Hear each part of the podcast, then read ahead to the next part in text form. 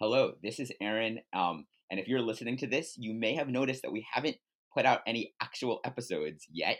Uh, well, that changes right now because the very first one we did was um, to go straight to the source and learn how to record podcasts from the very best. We interviewed Rob Wiblin and Keiran Harris um, from 80,000 Hours, who produce uh, the 80,000 Hours podcast, which is, in my opinion, like the best podcast out there. So it was a long time in the making. Um, it's actually been many months since we actually recorded the episode, but it has finally been released on 80,000 Hours new um, like secondary feed called 80,000 Hours After Hours. And you also will probably notice that my audio quality is terrible during this episode. So somebody heard it um, and sent me a professional quality microphone. So I would like to say to this person, you know who you are. Thank you so much. And let me stop taking up your time. And here's the episode. Welcome to 80K After Hours. I'm Keiran Harris, producer of the show and former White House chef in the Nixon administration. This is the first of three episodes we're using to launch this new podcast. We decided to start off with a behind the scenes look at the original 80,000 Hours podcast. The host of that show, Rob Wiblin, and I are interviewed by Carney Capuano and Aaron Bergman for their new podcast, All Good, a show by the Georgetown University Effective Altruism Group. We get into the history and philosophy of the 80,000 Hours podcast, the nuts and bolts of how we make the show, pros and cons of podcasting versus other mediums, our position in the effective altruism community, and much more. I expect this will be fun for fans of the 80,000 Hours podcast and a weird place to start for people who've never heard of us. Just a note that it may seem bizarre that Carney is there at the beginning, then suddenly disappears for a while, then reappears, then disappears again. What happened there is that she could only join us for the first hour or so of the recording. And uh, to give you some early behind the scenes info, we usually rearrange sections of our episodes so that what we feel are the most important or most engaging parts go earlier. All right, here's Carney and Aaron interviewing me and Rob.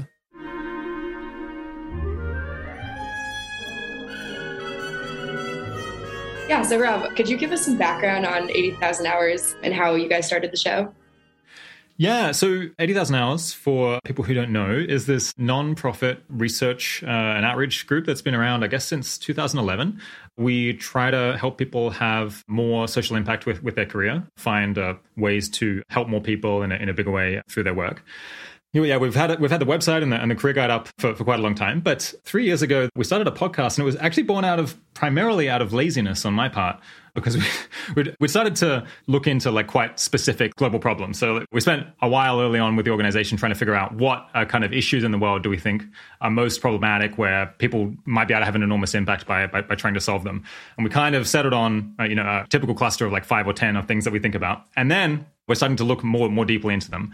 So I started basically the only way that we could learn the most relevant stuff was to go and speak to people who are actually at the coalface, people who are at the cutting edge of trying to solve these problems and get advice from them on like, well, what should our readers do if they want to pursue a career in this in this field? And I found myself in the situation where I was constantly interviewing people and then having to do this very laborious process of boiling down what they'd said into an article, which is just a lot of work basically. And I was like, can't I just not write these articles and instead I'll just interview the people like I'm already doing and then we can just put the MP3s up.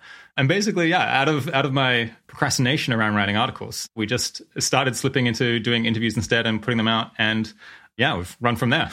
well, that's awesome. Um, as a podcast listener, thank you very much for that. um, well, yeah. then maybe Keiran could talk about how the show has evolved over time. Yeah. So one thing is the the beginning, Rob was just working on this by himself. And then about, I think maybe 14 episodes in, I joined. Yeah, Ben Todd, who's the CEO of 80,000 Hours, asked me if I wanted to start working with Rob because Rob needs some help with the podcast. And I had I had no experience doing that. I was just working on some copy editing stuff and stuff around the website. But I thought like that sounds kind of cool. Um, and so like very very quickly we started working together and then it became very much this two person organization within the organization and we started um, yeah, just really thinking about it pretty carefully. Um, so I think one thing, one big change is just it's gotten a lot more professional since those early days. So I think like initially it was very much as Rob said, like he's sitting down, he's trading with people, just turning on the digital recorder and getting as much information as he can. But if you go back through like, you know, for example, our old blog posts, they're very like bare bones in like the early days. And like nowadays we have these very polished transcripts and like inline links and you know, just uh, we have huge collaborations with, with the guests now. I think that's probably a big change. And yeah, I think I think in terms of in terms of Rob's hosting, I think he's gotten yeah worlds better since those early days, which uh, makes sense. Um, and I think I think like you, I think I think now I think Rob is um, you know I, I, I make fun of him a lot, but I think he is a, an exceptional host nowadays. And I think part of that is just becoming much more comfortable with the medium and much more himself, which is a, kind of a, a, note that I, I would give him down the years of like, I think, you know, I think like off, off mic, I think Rob is like very charismatic and, and, you know, um, I'm, I'm a big fan, but like, I think in those early days, he was like maybe a bit more stilted. And, you know, it was, it was, yeah, it was, it was a bit more, more serious. Whereas I think if you listen to episodes now, I think they are like often like pretty funny and light and yeah, just like much more of Rob's personality comes through. And I think that's been a, a big, big change for the better. Oh, that's awesome. And then, so, so you talked a little bit about, you saw some ways that Rob is a great interviewer. Do you think he has any bad habits as an interviewer that you'd like to call out? oh, time? yes. Sure he does. Uh, where to begin? so, so yeah, I mean, so one fairly pragmatic thing is that Rob has a tendency to ask a lot of compound questions. So there's like two questions and it rolled into one. So it'll be like, you know, what were the results of that study? And uh, maybe what do you want to work on next? And then like it just like it's like this huge huge question where it's just like, well, I guess it's you know necessarily going to um, talk for a long time. And one of the biggest things we try and do with the podcast is try and make sure that they're conversation. So we we try not to to have the guest speak for like more than a couple of minutes at a time. And when Rob asks those compound questions, it makes it like very difficult. And yeah, another thing is, you know, less important, but one thing Rob does is he always laughs maniacally at the most serious topics. So the darker we get into the show, and I'm sure, I'm sure listeners will have noticed this, but he just like he can't help himself but laugh. And occasionally you can tell the guests are like a little bit off put by that. And, you know, it'd be great to change that. But yeah, that, it seems like that would be very hard for him to change. Yesterday we were recording an episode on collapse and recovery. So it's like, what if 99.9% of people died? Like, would humanity come back? So people can enjoy my maniacal laughter at all kinds of horrific things that we're discussing. A little bit of a comedic relief. I don't know. I bet, I bet some listeners appreciate appreciate it though, like taking a little bit of the edge off. yeah. I mean, yeah, I think Keiran's exactly right. In the in, in the early episodes, you can hear that I was quite anxious. And I think a mistake that I was making was I was trying to put on airs of like being a radio host. I was trying to be like, here we are, like with this person, and I got to be like all extremely formal and like say everything in the in the exact right way. And that is just very hard. And it's also not as much fun to listen to. So yeah, just trying to be, yeah, getting like looser and just trying to make it more exactly like how you would speak in a normal conversation has definitely, definitely been an improvement. Yeah, I, I, think that's really good advice for us because you know we've noticed that like like at least on our first episode we like started recording and when we were trying to record we'd like yeah sound like basically try to sound like a radio host. And then like when we'd like take a break from like actually recording we just have like a normal conversation and it would sound so much better. That's, that's where our best content was. It's just like our side conversation yeah. Um, but yeah so so keiran that's that's probably some of your advice for um, rob. But we were curious about what what's advice that you like common advice you'd have for guests that come on the show yeah, sure. So it's kind of yeah related to what I was just saying about Rob is that yeah a common thing for guests to come on our show, uh, particularly when they're academics or if they've written books or they have like lectures on these topics, is that they have a tendency to speak in monologues. Uh, it's very natural to be like, well, you know, they know this topic so well. Whereas, yeah, so my biggest note is always like, well, we're really trying to make this be a conversation. So every couple of minutes, try and give Rob a chance to say something, even if it's just like him going like, oh, that's interesting.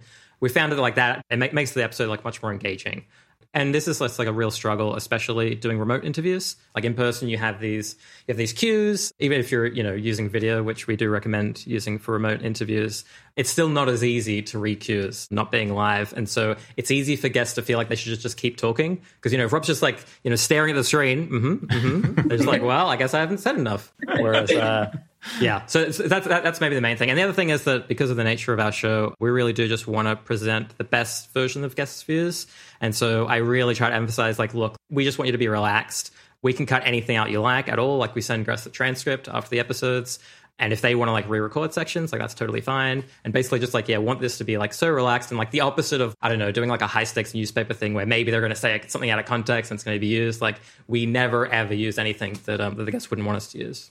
Yeah, that, that makes a ton of sense. And I think that probably like it definitely puts like me at ease, for example, like knowing that even even as like the official host of this podcast, like knowing that we can cut stuff. So um do you guys have a general philosophy of the 80,000 hours podcast? And if so, what is it? Yeah. So I guess initially, as I described, the, the, primary philosophy of the show was laziness and me trying to get as much content out there with as, as, little effort as possible. But I suppose as we've done more and more, I kind of have developed stronger views and, and stronger taste and like a sense of what's a gap that we're filling that needs to be that needs to be filled. I suppose the core aspect of that is I perceive with interviews in general that folks think that the serious thing to do is to get someone and then have a like slightly adversarial thing where it's like you can reveal the weaknesses in their argument or you can reveal that they're bad in some way that, that people didn't realize. That's viewed as kind of serious journalism or, or, or serious coverage. Whereas we do something that's like that's quite that's quite different and i guess i'll explain why i think that it's potentially underrated so we, we think of these interviews as collaborations with the guest so they actually get to like look at all the questions ahead of time if they want and potentially cut out any that they don't like. And after we finish recording, we send them a transcript if they want to look at it and they can cut out anything that they don't like. So in that sense, it's a it's a very softball interview. But I don't think that that is a problem at all because we're trying to find people who we think are really worth listening to, who have like interesting opinions, uh, like a worldview that's different from other people, that is instructive, where the important work is like getting them to fully explain themselves getting getting them to like communicate to us so that we can start to see the world through their eyes and see the problem that they're working on through their eyes. And that takes a lot of time and it takes a lot of openness and follow-up questions and people being willing to be sincere and to like not feel threatened and to be willing to get into all kinds of details in a like really honest intellectual discussion and so even even though we're not holding anyone's feet to the fire, I think you can potentially learn a lot more from these interviews, at least with the right guest, than an interview where you're like trying to pull out something from someone that they are like are not keep something that they're not actually excited to say. Yeah, that's like a it's a really interesting question about like the degree to which like an interview should be adversarial versus uh, collaborative. I would imagine. Well, you can correct me if I'm wrong, but I would imagine like having that opportunity uh, for you both to like uh, prepare beforehand and then take things out after probably makes things like more intellectually honest like during the conversation because you don't have to err on the side of safety. Do you think like that makes you as the interviewer more relaxed as well? So like you can not only the guest is more relaxed but like you as well can like not err on the side of safety as much. Uh, does that make sense? Yeah, yeah. It's a it's a huge benefit and a huge relief to know that Keiran can cut out anything too stupid, uh, too stupid that I say. I, I think I regularly make dad jokes on the show, and I suppose sometimes they land and, and sometimes they don't. But uh, Keiran, Keiran pulls out pulls out pulls out the ones that, that turn out to be uh, lame in retrospect. Mm-hmm. That, that, that is really my main my main job as an editor to make sure no lame jokes get in. That's my... It's a, an essential part of the editing process. But yeah, more more seriously, I guess we live in a time when people, and maybe this has kind of always been the case, that people are very cagey because they're worried about saying the wrong thing. They're worried about something blowing up on social media. Even folks who are working in like not very controversial areas have kind of learned, at least because of the way that we talk about that kind of risk, to like reveal as little as possible, to like think about exactly how you're going to phrase things ahead of time, to like check things with your with your media person. And potentially that that makes sense. But by allowing people to just cut things out afterwards with the benefit of hindsight, it does mean that they don't have to be cagey at the time. They can say their thing and then see afterwards, you know, maybe it's actually fine to, to put out. Maybe it's not going to be a problem. And they don't have to be they don't have to be doing two things at once in their head. Like both trying to figure out how to communicate their actual views and also thinking like how is this going to be used against me at some point at some point in the future. And I guess I've I've been a guest on on various shows and on the ones where I know that I'm not going to be able to review it and potentially cut stuff out, it's just yeah, it's more anxiety inducing, and you have to always be doing this double track thinking of like how like how could I phrase this wrong in a way that's going to offend someone somewhere and then cause them to cause them to give me grief. Yeah, and it's very unlikely you're going to get that bounce right. You're always going to lean too conservative because it's just yeah, like there's just an asymmetry there where it's just like okay, you get this wrong and like it could just be a disaster. You get it right, and it's like the interview is 15 percent better. Yeah, no, another super interesting point from that is just that like you're sort of pre-screening people for like who's interesting and like useful to talk to, rather than taking people who are just like already famous and trying to like juice out like the correct ideas through like an adversarial interview. I've never even thought about that before, but like you sort of need to filter people what like at some point in the in the in the system. Like you, you can't just interview everybody about everything. So like I guess one side or like the more normal stand, like standard point of view is to like take somebody just like really well known or well regarded or famous and sort of grill them. And the other point of view is to like pre-select people from the population and be like a little bit less adversarial. So I think that that's, do you agree that that's like a correct framing about maybe what you guys are doing? Yeah, I mean, I think because the whole goal is to like deeply, deeply understand like someone's unique perspective, like what they're adding to the intellectual conversation, that's going to work a lot better if they do have an interesting worldview to share that that isn't stupid. And so, yeah, it is somewhat important to, to pre-screen. But fortunately, there's so many interesting people out there who have something like interesting to say, and they just need kind of the, the opportunity and safe space to communicate it. I mean, so this approach where like people can pre-screen questions and cut out anything afterwards I guess it, sounds like it would be a bit ridiculous if you did it with like a politician. So, I mean, the standard thing of journalism would be like, no, you've got to like hold this elected representative's feet to the fire. I think there's a lot to that. Obviously, for people who are like very powerful, there is a good reason to to also ask them hardball questions or also be like adversarial sometimes. But wouldn't I think actually a lot of the time, even if you were interviewing someone as powerful as Joe Biden, this approach might do better because he's not gonna like he's just not gonna do an interview if he thinks that it's going to be going to be too difficult. He's just to be, be cagey or give evasive answers and not answer anything. But if you took this approach, then at least you might be able to get out what he is willing to say about the Joe Biden worldview and like what his priorities are. Because he won't feel threatened because he knows that he can, or his media people can just cut out any any gaffes that that he includes otherwise.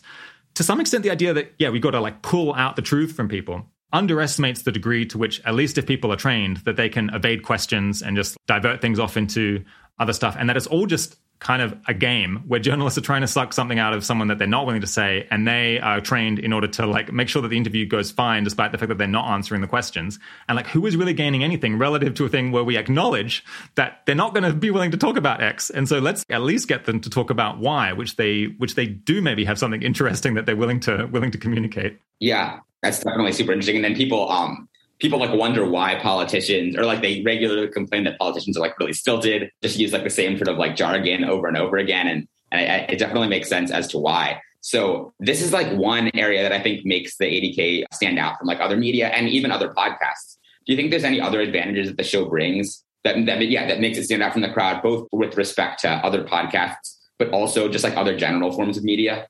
Yeah, I mean, one very obvious thing is that we are a part of this effective altruism community. I mean, that makes us stand out. You know, if we're talking about podcasts, this is like very unusual to be having a show that actually is, you know, in a, in a not so hidden way, actually really cares about concretely doing good in the world.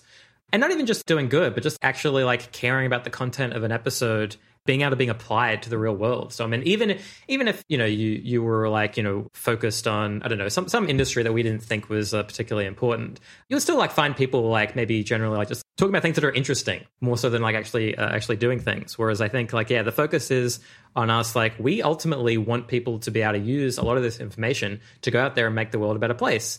And sometimes it's indirectly, sometimes it's just keeping people engaged in these ideas and, and you know staying part of the effective altruism community or being introduced. But a lot of time we have very specific episodes where it's like, okay, here is an episode all about how you can go and be a machine learning engineer. like that is just there for you. And we've had people, we've had a lot of people who've changed their careers directly just from listening to the podcast. And um, yeah, that's a bit, that's a big deal for us. Oh, that's awesome. How, how do you guys think that the desire to like really improve the world and change people's careers affects how you produce the show? Yeah. So I guess the great majority of content that people read online or podcasts that, that, that, are produced, including like most news, is basically there for entertainment. And that's like totally understandable. It's the reason that, that I consume most content is because it's like, oh, that's that's interesting. It's like I enjoy learning stuff about the world. It feels semi-productive. It's just yeah, it's just entertaining to feel like you're keeping up with what's with what's going on. And I guess though there's absolutely nothing wrong with that, it does mean that very often the end of say, you know, Planet Money episode about this or that topic, they're not super inclined to close the deal and say, and what does this imply about what someone ought to do about something specifically? Like what kind of job do this imply that this is more impactful? Or like what kinds of like research topics are most pressing within this particular area? It's basically a thing that's completely absent because people are not reading the New York Times in order to make actual decisions almost ever. They're reading it just because they get a good feeling that they they think that it's important to know about what's going on in the, in the world in general, even though it basically never changes anything anything that they do. And I'd say it's partly just the business model that the business model of news is kind of advertising or people subscribing and there's not you, you, probably shrink your audience by trying to have a focus on like what should a specific person do because then potentially only a tiny number of people are actually able to act on any specific piece of advice about some specific policy area or some specific industry that's doing something good or bad. So it's like a terrible business decision. So we have this incredible luxury because we're able to be funded through philanthropy as a nonprofit to produce this content that we can then actually do a bit at the end of the show. We think for half an hour, okay, and what does this mean specifically? What's what's to be done? Yeah. Even knowing that like the audience for that might be six people, we can still pay the bills, despite the fact that some people might tune out at that point. But it means that that section is quite different, or the mentality sometimes when we're like, okay, and what specifically now should 80,000 hours recommend to its readers in order to allow them to, to have more impact? It has a different, like more pragmatic, like more practical mindedness than most documentaries or most most podcasts. We should say that, like as Rob said, there it's only this like final section that is like usually quite directed, and that like the overwhelming majority of our listeners are still listening for entertainment, and we we take that like very seriously, and we try to keep things entertaining. But yeah, it is just the fact that we're like quite happy to just have this small section of the audience who might actually go and do something concrete with that episode. And with the added benefit of sometimes people who think they're just listening for entertainment will, after a couple of years, realize that they've listened to every episode and now suddenly their worldview has changed. Uh, and then they, when they like have a chance to like think about their career more carefully, they'll think, well, wait a minute, you know, maybe that AI stuff is something I should work on, where, you know, in a, in a way that they wouldn't have if they didn't have that show. Yeah, I do wonder, like, as a listener, I'm trying to reflect on like my motivations for listening. And like, to be honest, like, I really think that like the minute when I decide to listen to like an 80,000 hours episode, it is for entertainment by and large. But I think there's like something to be said for like the interaction between like entertainment and actionable advice. It's like things are just tend to be like, at least for me, and I suspect other people tend to be more intrinsically interesting and just like motivating to listen to when it's something that even if there's no like direct action item that you can like take part in like in the next five or ten minutes or like the next week or even if it's like something that you know that you're going to be able to incorporate into your life in like a meaningful sense it like might be more entertaining and like it, yeah it might, it might that might manifest itself as like a stronger desire to listen and a stronger sort of entertainment value um, do, yeah. do that like plays a role in, in yeah. I like the idea that whenever someone sits down to listen to an 80000 hours podcast episode you're kind of buying a ticket to the raffle that maybe this new course that you've never heard of might be the thing you want to work on one day. So it's like probably not but it's like okay you've never thought about let's say voting reform but now you're going to like sit down and listen to this episode on it, and maybe by the end of 90 minutes, you're going to go, wait a minute, that sounds exactly like kind of thing I would want to work on, and then you'll end up going and going and pursuing it. And it's one of the things that we try and do. Um, one of the most commonly requested things for the show is that we we address these new cause areas, and I think that's that's part of it. Yeah, great. That's awesome. So, how strongly do you guys have a theory of change about how the show is going to like improve the world? I mean, I guess there's a okay. So there's a specific concrete approach, and then there's also this more general thing, which is which is kind of hard to measure, but might be more important. So one one path is just people listen to the show and then they go and get a different job, or they like change their plans, change what they what they're going to study, start going to conferences because they're interested in this topic. And I don't, don't have the numbers off the top of my head, but it's a non-trivial number of people who have done that. Often in concert with something else, like they've also read the 80,000 Hours website, or they've engaged with the effective altruism community more broadly, and in aggregate, that's that's caused them to want to do something quite different than than what they were doing before. But my guess is, and it's hard to hard to substantiate this, but I think it's a reasonable guess, is that having tens of thousands of people be exposed for many, many hours to the general way that we approach problems and think about prioritization and think about decision making, it's having like a broader cultural effect because it changes like what they think about in their in their work in general. It changes how they think about politics to some degree. It changes how they talk to other people, and then it just starts to get into the into the water a, a little bit more. And to take ideas that I guess I think are particularly important and, and make them make them significantly more mainstream and make them significantly more understood. So they're not just like people don't just get the like one sentence version where they're like, that sounds stupid. But actually there's a reasonable number of people out there who can repeat them somewhat faithfully and help society as a whole to get to grips with the problems that we think are, are the most pressing. Yeah, I think the best way of introducing effective altruism is to introduce it as a question, as this research question of how do you do the most good. And I think that our podcast is actually a great example of that. Whereas we're we're very clearly not like, okay, here is the thing that we want everyone to do. Like the fact that we're having all these different episodes on so many different cause areas is kind of a sign that we're like, you know, we have this humility of like, well, we actually don't quite know what the best thing to work on is, and we could change our mind at any moment. And so I think, yeah, having that attitude to anything is hopefully infectious where it's like maybe maybe like i don't know someone's going to have a chance to work on a course that we've never dealt with on the show. But if they hear us consistently thinking about problems in this certain way they can apply that to really anything any kind of problem. Yeah no it, like as a, I, I think it's it's sort of infected my brain in, in, a, in a good way. And i definitely mm, that's really interesting about like the two sort of like the sort of more specific than the more general theory of change. It's like really hard for me to think through Uh, like which one of those sort of dominates or stands out. I, I, think it's like it seems quite plausible that both are like super important. In fact, yeah. So I know, like, I, I consider myself one of these folks, but I know there's a lot of people who really, really enjoy the eighty thousand hours podcast and consider themselves fans. What do you think it is about the show that draws them in? Yeah, I mean, I guess we don't want to be too full of ourselves because it's true we have some fans who are extremely like extremely into the show, but obviously in the scheme of things, it's a tiny number. So we've managed to like select out, you know, perhaps a couple of hundred people in the entire world who are extremely keen on the thing that we're doing. I guess maybe, maybe like one way that we're different from other shows that I think can make people enthusiastic is I try to be kind of actively informal in a way. So it's like I make stupid jokes, I laugh at stuff. We are like deliberately try to get people out of a formal script. And I think it just leads to like much more candidness much more quickly. It's like, I swear as well. I think whenever you're trying to like put on airs and like be someone other than yourself, I think it's just death. It's just it's, it's like the worst possible thing that you can do as a as a show host because people can sense that inauthenticity. They can sense that you're like trying to like impress them with the way they are, with the way that you're talking. And as informal as you can make something, I think that leads to much more interesting answers from the guests because it's like hopefully it will be like a different format than what they're used to talking about, and then it will cause them to to say things that they've haven't said in the past. And to pat both of us on the back a little bit, I think that might be one of the probably the biggest note that I've given over the years is for Rob to just be himself. And I think he's taken that. Yeah, he's, he's done really well to just basically lean into that. Because one thing, it's like as Rob just said, I think it's it's the best move for the show, and also it's just more fun for Rob. Like it's just like less anxiety inducing to be like I have to like be this different person, and like what would this like character Rob say? Like he can just be like, well, what would I say? Yeah, I think it's been it's been really good for the show. Yeah, awesome. So we talked a lot about what the 80,000 hours show does well. Before moving on to maybe what it doesn't do so well, what do you guys try to avoid? Um, what, what do you think would, would reduce the quality of the podcast that you, that you actively try to guard against? Yeah, I, I guess over time, we've developed like a bunch of red flags. Just like we've either learned through experience or by reasoning things out that this is not potentially going to be a, a, super promising, super promising episode. I guess anything that's super topical is a is a little bit suspicious. We would like ideally want most of the episodes to be interesting in one, two, three, like maybe even even five years because there is just like there's a bit of a social phenomenon where people want to talk about whatever other people happen to be talking about in any given minute. So through a somewhat random process, something becomes topical or trending, and then there's this incredible suction towards everyone in the media talking about some topic right now, even though there's like other more pressing things going on, and there's no particular reason why this thing has gotten highlighted.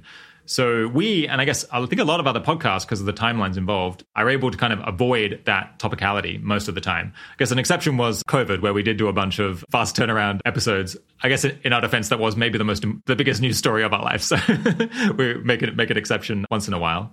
I guess despite the fact that we're getting deeply into people's worldview, it's not primarily a show about people or about people's reactions to things, yeah, how they felt about like something when it happened.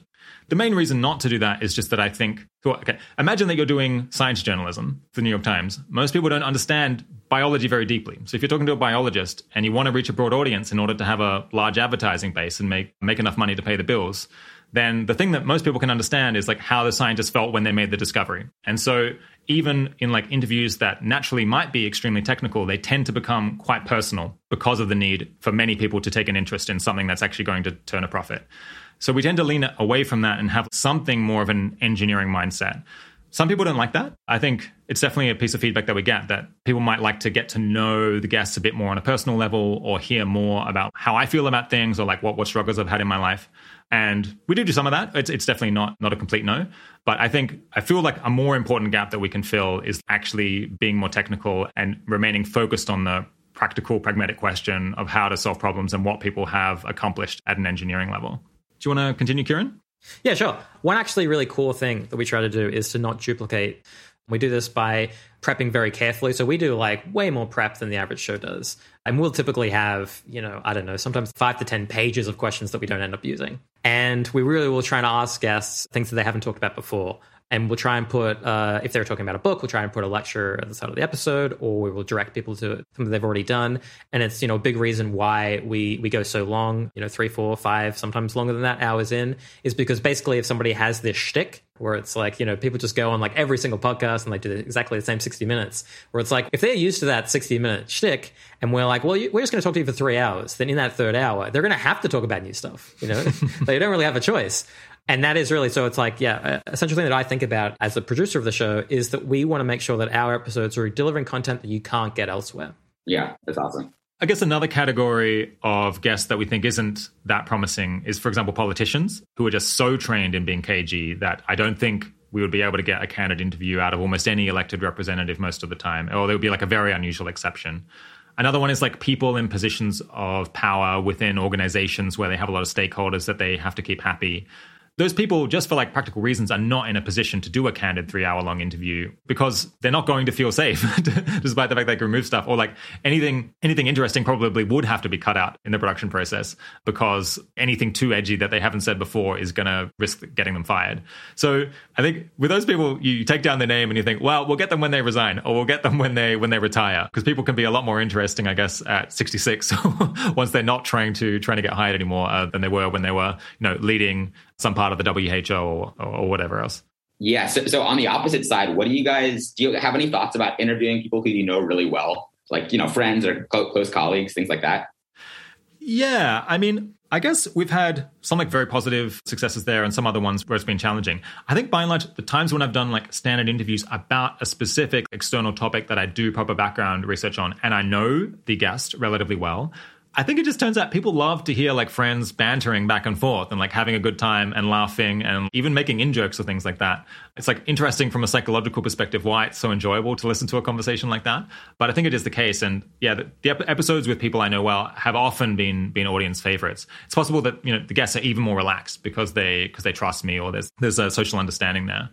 I think the cases where talking with friends can potentially not work quite as well is if you just go in like planning to have a conversation in general about something and you haven't like prepped that much, then I think it can quickly become a bit in groupy, whereas like people are going to find it a little bit hard to follow, or it becomes a little bit more like a slightly aimless, like normal conversation. You just start slipping into how you might talk ordinarily, which is perhaps just like not quite interesting enough to to hold people's attentions. So I think you need to have an important topic that the person, the friend you're talking to, is an expert in. That that will often produce uh, really excellent excellent results. But just chatting about nothing in particular, not so much.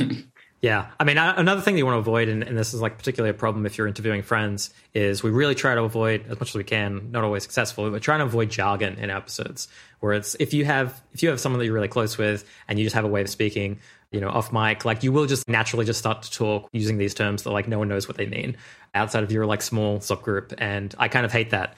So you're trying to like have this balance where it's very like fun, it's very accessible. You know, you can tell that people like each other, but at the same time, you really want to be bringing everyone alongside that journey of the conversation. Yeah, that's definitely like rings true for me. So like I've been consuming sort of EA and like rationalist ish content for for a while. But like now that I'm, you know, starting a group and like Carney's pretty new to EA, so it's like always it, it's like funny to be reminded of how much stuff, like uh, how many like words and phrases like are pretty jargony. Like everybody says failure mode all the time. There's lots of norms. um, and so yeah, it's it's it's always it's always funny to be reminded of like how much I'm following to like the usual EA speak. Yeah. So so moving on, what topics do you think the eighty thousand hours show ought to cover more? Yeah. So I mean, for me personally, both because I, I, think it's important and also based on the feedback we've gotten, I would love to cover more mental health topics, which we've tried to do this year. So I mean, I recorded an episode with my colleague Howie, we released earlier this year, and like it was phenomenally successful. It's our most popular episode ever based on user feedback and listening time. And based on our user survey, like I was pretty sure that that was gonna was gonna be a hit. And the response to that makes me think that I don't know there there is just this there's this need for this content, and we are in a position to be able to um to take that on. So I, w- I would personally like to be able to do more of that, even though it is like very non-standard. And Rob was saying earlier that we normally don't talk about personal experience as much. Um, I think we can lean into that a little bit more, and we and we have started asking guests at the end of episodes actually. We've had a few good examples where we've asked guests, you know, how like you know a certain moment in their life was to deal with emotionally and you know if they have like mental health tips and things like that. Yeah yeah no that was a fantastic episode. Yeah it, i had to listen to it and usually like usually i'm able to like i'm like a big podcaster like i'll listen to things like all in one chunk yeah, that, that one I had to chunk up a little bit. But yeah, that was a fantastic, fantastic episode. Yeah, yeah, and I think it's just great to be able to normalize that, to be able to just very like casually talk amongst like eighty thousand hours staff, where it's like you know we do have this position in the community where I think generally we're like pretty well respected, and to just be like, oh, just everyone at eighty thousand hours has either like dealt with this themselves or like you know love people who who have, and just are very sympathetic to this, and yeah, to just try and promote this norm of that is okay, and we're like here to support you. I think it's very important. Yeah, that's great. Well, one more one more thing to add is that sometimes we're like, you know, we have these gaps and we like fully intend to, to fill them, and just for practical reasons they fall down. So, um, so one example is there is a gap in our library of we haven't done an episode on S risks, on risks of astronomical suffering, and it would be very reasonable for people to look at our library and say like, why haven't you done this yet? But like, we do want to do that, and it's just like a matter of finding the right guest. And so, like, we've been in conversations with people trying to find someone who who is happy to come on and just basically those people saying, well, actually, like we would like to do that in maybe a year when our research agenda is more advanced. So it can sometimes look from the outside where it's like we don't care about a topic when actually it's just, um, yeah, there are just actually practical things about recording podcasts that uh, get in the way. Cool. Yeah, I'm looking forward to that episode on S. Yeah, yeah. Rob, do you have any thoughts on topics that you wish you had covered more? Yeah, well, I guess there's still lots of time. So yeah, there's, there's some things that I regret that we that we haven't haven't done yet, but maybe, maybe we will in future. So it's one that I wish we'd found more guests for is so I tend to be, as an economist, someone who has that training, to be like relatively positive about markets and perhaps sometimes a bit skeptical or a bit cynical about about government interventions. And I wish we'd found maybe more guests who could make arguments that I think are like persuasive and are likely to persuade the audience that you know markets are inappropriate in this particular area, or people perhaps from like heterodox economic schools who can present uh, you know perhaps a more a more more socialist angle on things. I think realistically, the reason is that because of the views that I have, I don't find those arguments super persuasive. So it can be a little bit hard to find a guest who I think, yeah, like this person's going to persuade persuade me a lot. I guess we recently had an example where someone who has like a lot of political opinions that I that I wouldn't naturally agree with, uh, Mushtaq Khan. We did a long interview with him. He has a has a more, I guess, more interventionist perspective than I would typically have. But I found him like very compelling and very interesting. So hopefully we can do do more of those in, in future. Because another thing we've never gotten to is doing a debate where, you know, I significantly disagree with the guest and then we kind of structure it such that we're going to like try to get to the bottom of some issue where we where we don't see eye to eye. Or an alternative structure might be that I host two different guests who have different perspectives and then try to mediate between them and, and reach some sort of a sort of agreement. I guess I'm a little bit scared of that, a little bit scared of that format. I think there's a degree of cowardice on my part, perhaps that it can be socially awkward to uh, figure out how to how to navigate a situation where in front of a large audience you're disagreeing with the, the person you're talking to, and like how hard do you, do you do you push? But it's probably a skill that I should try to develop a little bit better. Yeah, I would encourage it. I mean, especially because especially when both parties would have the chance to tweak things afterwards. Like I think that the synthesis of like people not being on their guard and also just the sort of like ethos in the EA community of being like really kind of okay with disagreement and like not taking personal offense at sort of intellectual disagreement could like be really productive. Like I think Julia Galef on Rationally Speaking has had a few like debate type episodes and like I think some of them have worked better than others, but like by and large they've been they've been pretty productive. So I would be interested to hear an eighty thousand hours hosted hosted debate. Yeah, that's super interesting. So when you guys do push back on on something a speaker says, like what is your approach to that? Yeah, I think we have very often found that if so, the, so the guest like argues A, then I argue not A, and then kind of put to them like, what's the response to that? Very often the response is kind of to say the the, the same thing again, and it's like surprising. Like often you just don't get a super informative, or like pretty quickly you just start repeating your different things. And so I think the approach that I've kind of settled on, which some people might think is good and some people might might not think is good, is just that I'll I'll kind of respond and then I'll let them reply and then it's kind of I leave it to the audience. I, I don't know I don't have to like get the last word and say I'm not persuaded by that. We trust the audience to like have their brains seriously engaged during the interview and to decide for themselves whether they find what the guest is saying to be persuasive. I think that over time, if people continue to listen, they get a general sense of my worldview and what stuff I'm likely to agree with and not agree with. So I'm not hiding my views in particular, but arguing back and forth, I think, can just often take you in loops and waste time. Where it's more interesting to find out what other things does this person, who we've uh, who's hopefully been like pretty highly selected, uh, what what do they think? Yeah, yeah, yeah. That's that's interesting. I mean, it seems to me like like it works pretty well. I guess one way that it can potentially fall down is people can potentially think that just because I haven't said at the end that I'm not persuaded and I disagree, they can sometimes walk away thinking that I do agree with something that the guest has said. And I'm just a bit unsure what to do about that because I think if what would happen if I was like at the end of a discussion of some particular topic was like I still disagree, then you feel like you have to allow the guest to respond to that and get the last word on the topic, or otherwise it's quite rude. And that then leads them to basically go around in a loop and, and reiterate the things that they've that they've already said. And I guess maybe I'm more willing to to save the time and maybe just leave it ambiguous, like what my personal beliefs on any particular particular topic are. And hopefully people get they, they get the impression over time that just because I'm not actively disagreeing doesn't mean that I necessarily agree. Yeah. Yeah. So on the other side, do you think there's any topics that maybe you've covered a bit too much? Yeah, I guess people might suspect that because of our kind of problem priorities that we would have covered artificial intelligence to a like greatly disproportionate extent. But I think if people look at the look at the list of episodes, it's actually maybe surprising that we haven't covered it, haven't covered it more. So I think we're okay on that front actually maybe, maybe possibly done too much on pandemics and biosecurity. I suppose the thing was we were already very interested in that before the COVID pandemic, and so we had a, maybe more like detailed content on how to use your career to end pandemics and probably was available anywhere else on the internet by by far. Uh, and we had that before COVID, and then there was this extra impetus to produce a whole lot more on that topic. And it's slight we are maybe starting to reach saturation where it's a little bit hard to find really new and important things to to say on that topic at this point, maybe if to, to, produce more episodes about pandemic control, we have to start getting like to new things that people are doing right now that were not available to talk about talk about two years ago, which which I guess is a is a large area at this point. But I guess another consideration weighing against doing too much of that is that there's now much more coverage of that in mainstream media, so less of a gap to fill. Yeah, yeah, sure. Keiran, do you have any, any thoughts on that? Yeah, I mean, one, th- one thing is just that Rob and I take this fairly seriously. So, like, you know, at the beginning of each, basically quarters, uh, bouts at 80,000 hours, we sit down and we think about which topics we want to discuss. And we, we like carefully structure like how we want the year to go. So, uh, if we've been able to like notice a trend that we've, you know, we have gaps or like we've been doing too much of a certain episode, we do try to address that.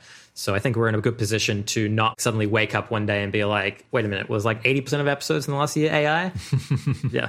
Hopefully we could avoid uh, mistakes like that. Yeah.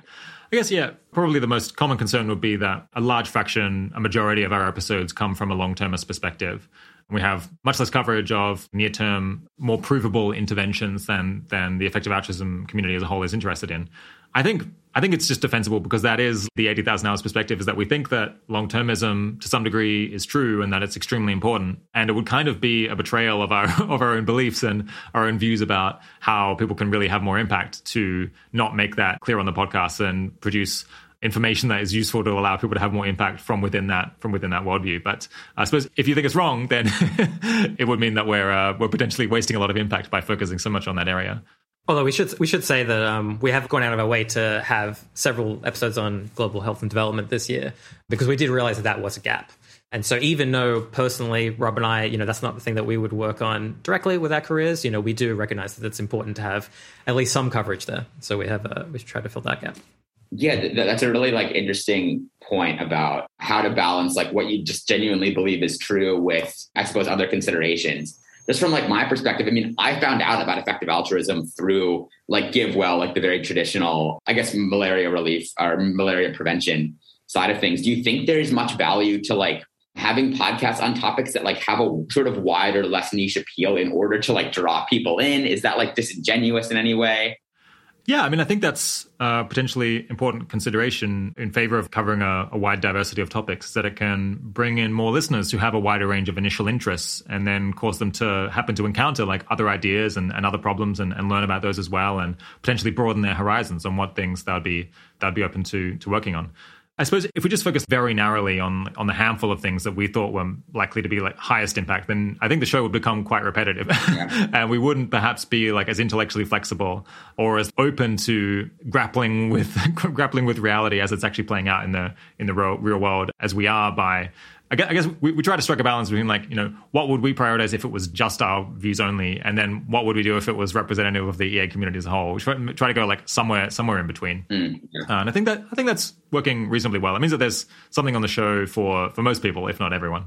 Yeah, and, and also if we just focused on a half dozen topics that we thought were most important, we'd also, in large part, lose the secondary thing that we have, where we're trying to like teach people to basically think in this effective altruist way, where it's like, you know, you're to an episode about AI, it's not as clear whether these lessons generalize to other problems in the world. But if you listen to an episode on, you know, like Tristan Harris and like worrying about social media, or if you listen to uh, Jennifer Doleac on criminal justice reform, you listen to us go through like these very different problems with this effective altruist lens. Uh, I think you do have this benefit where you become more of like, yeah, I don't know, like you just basically become on board with this high level thing, which seems more important because obviously we could be wrong about these half a dozen causes that we're currently prioritizing.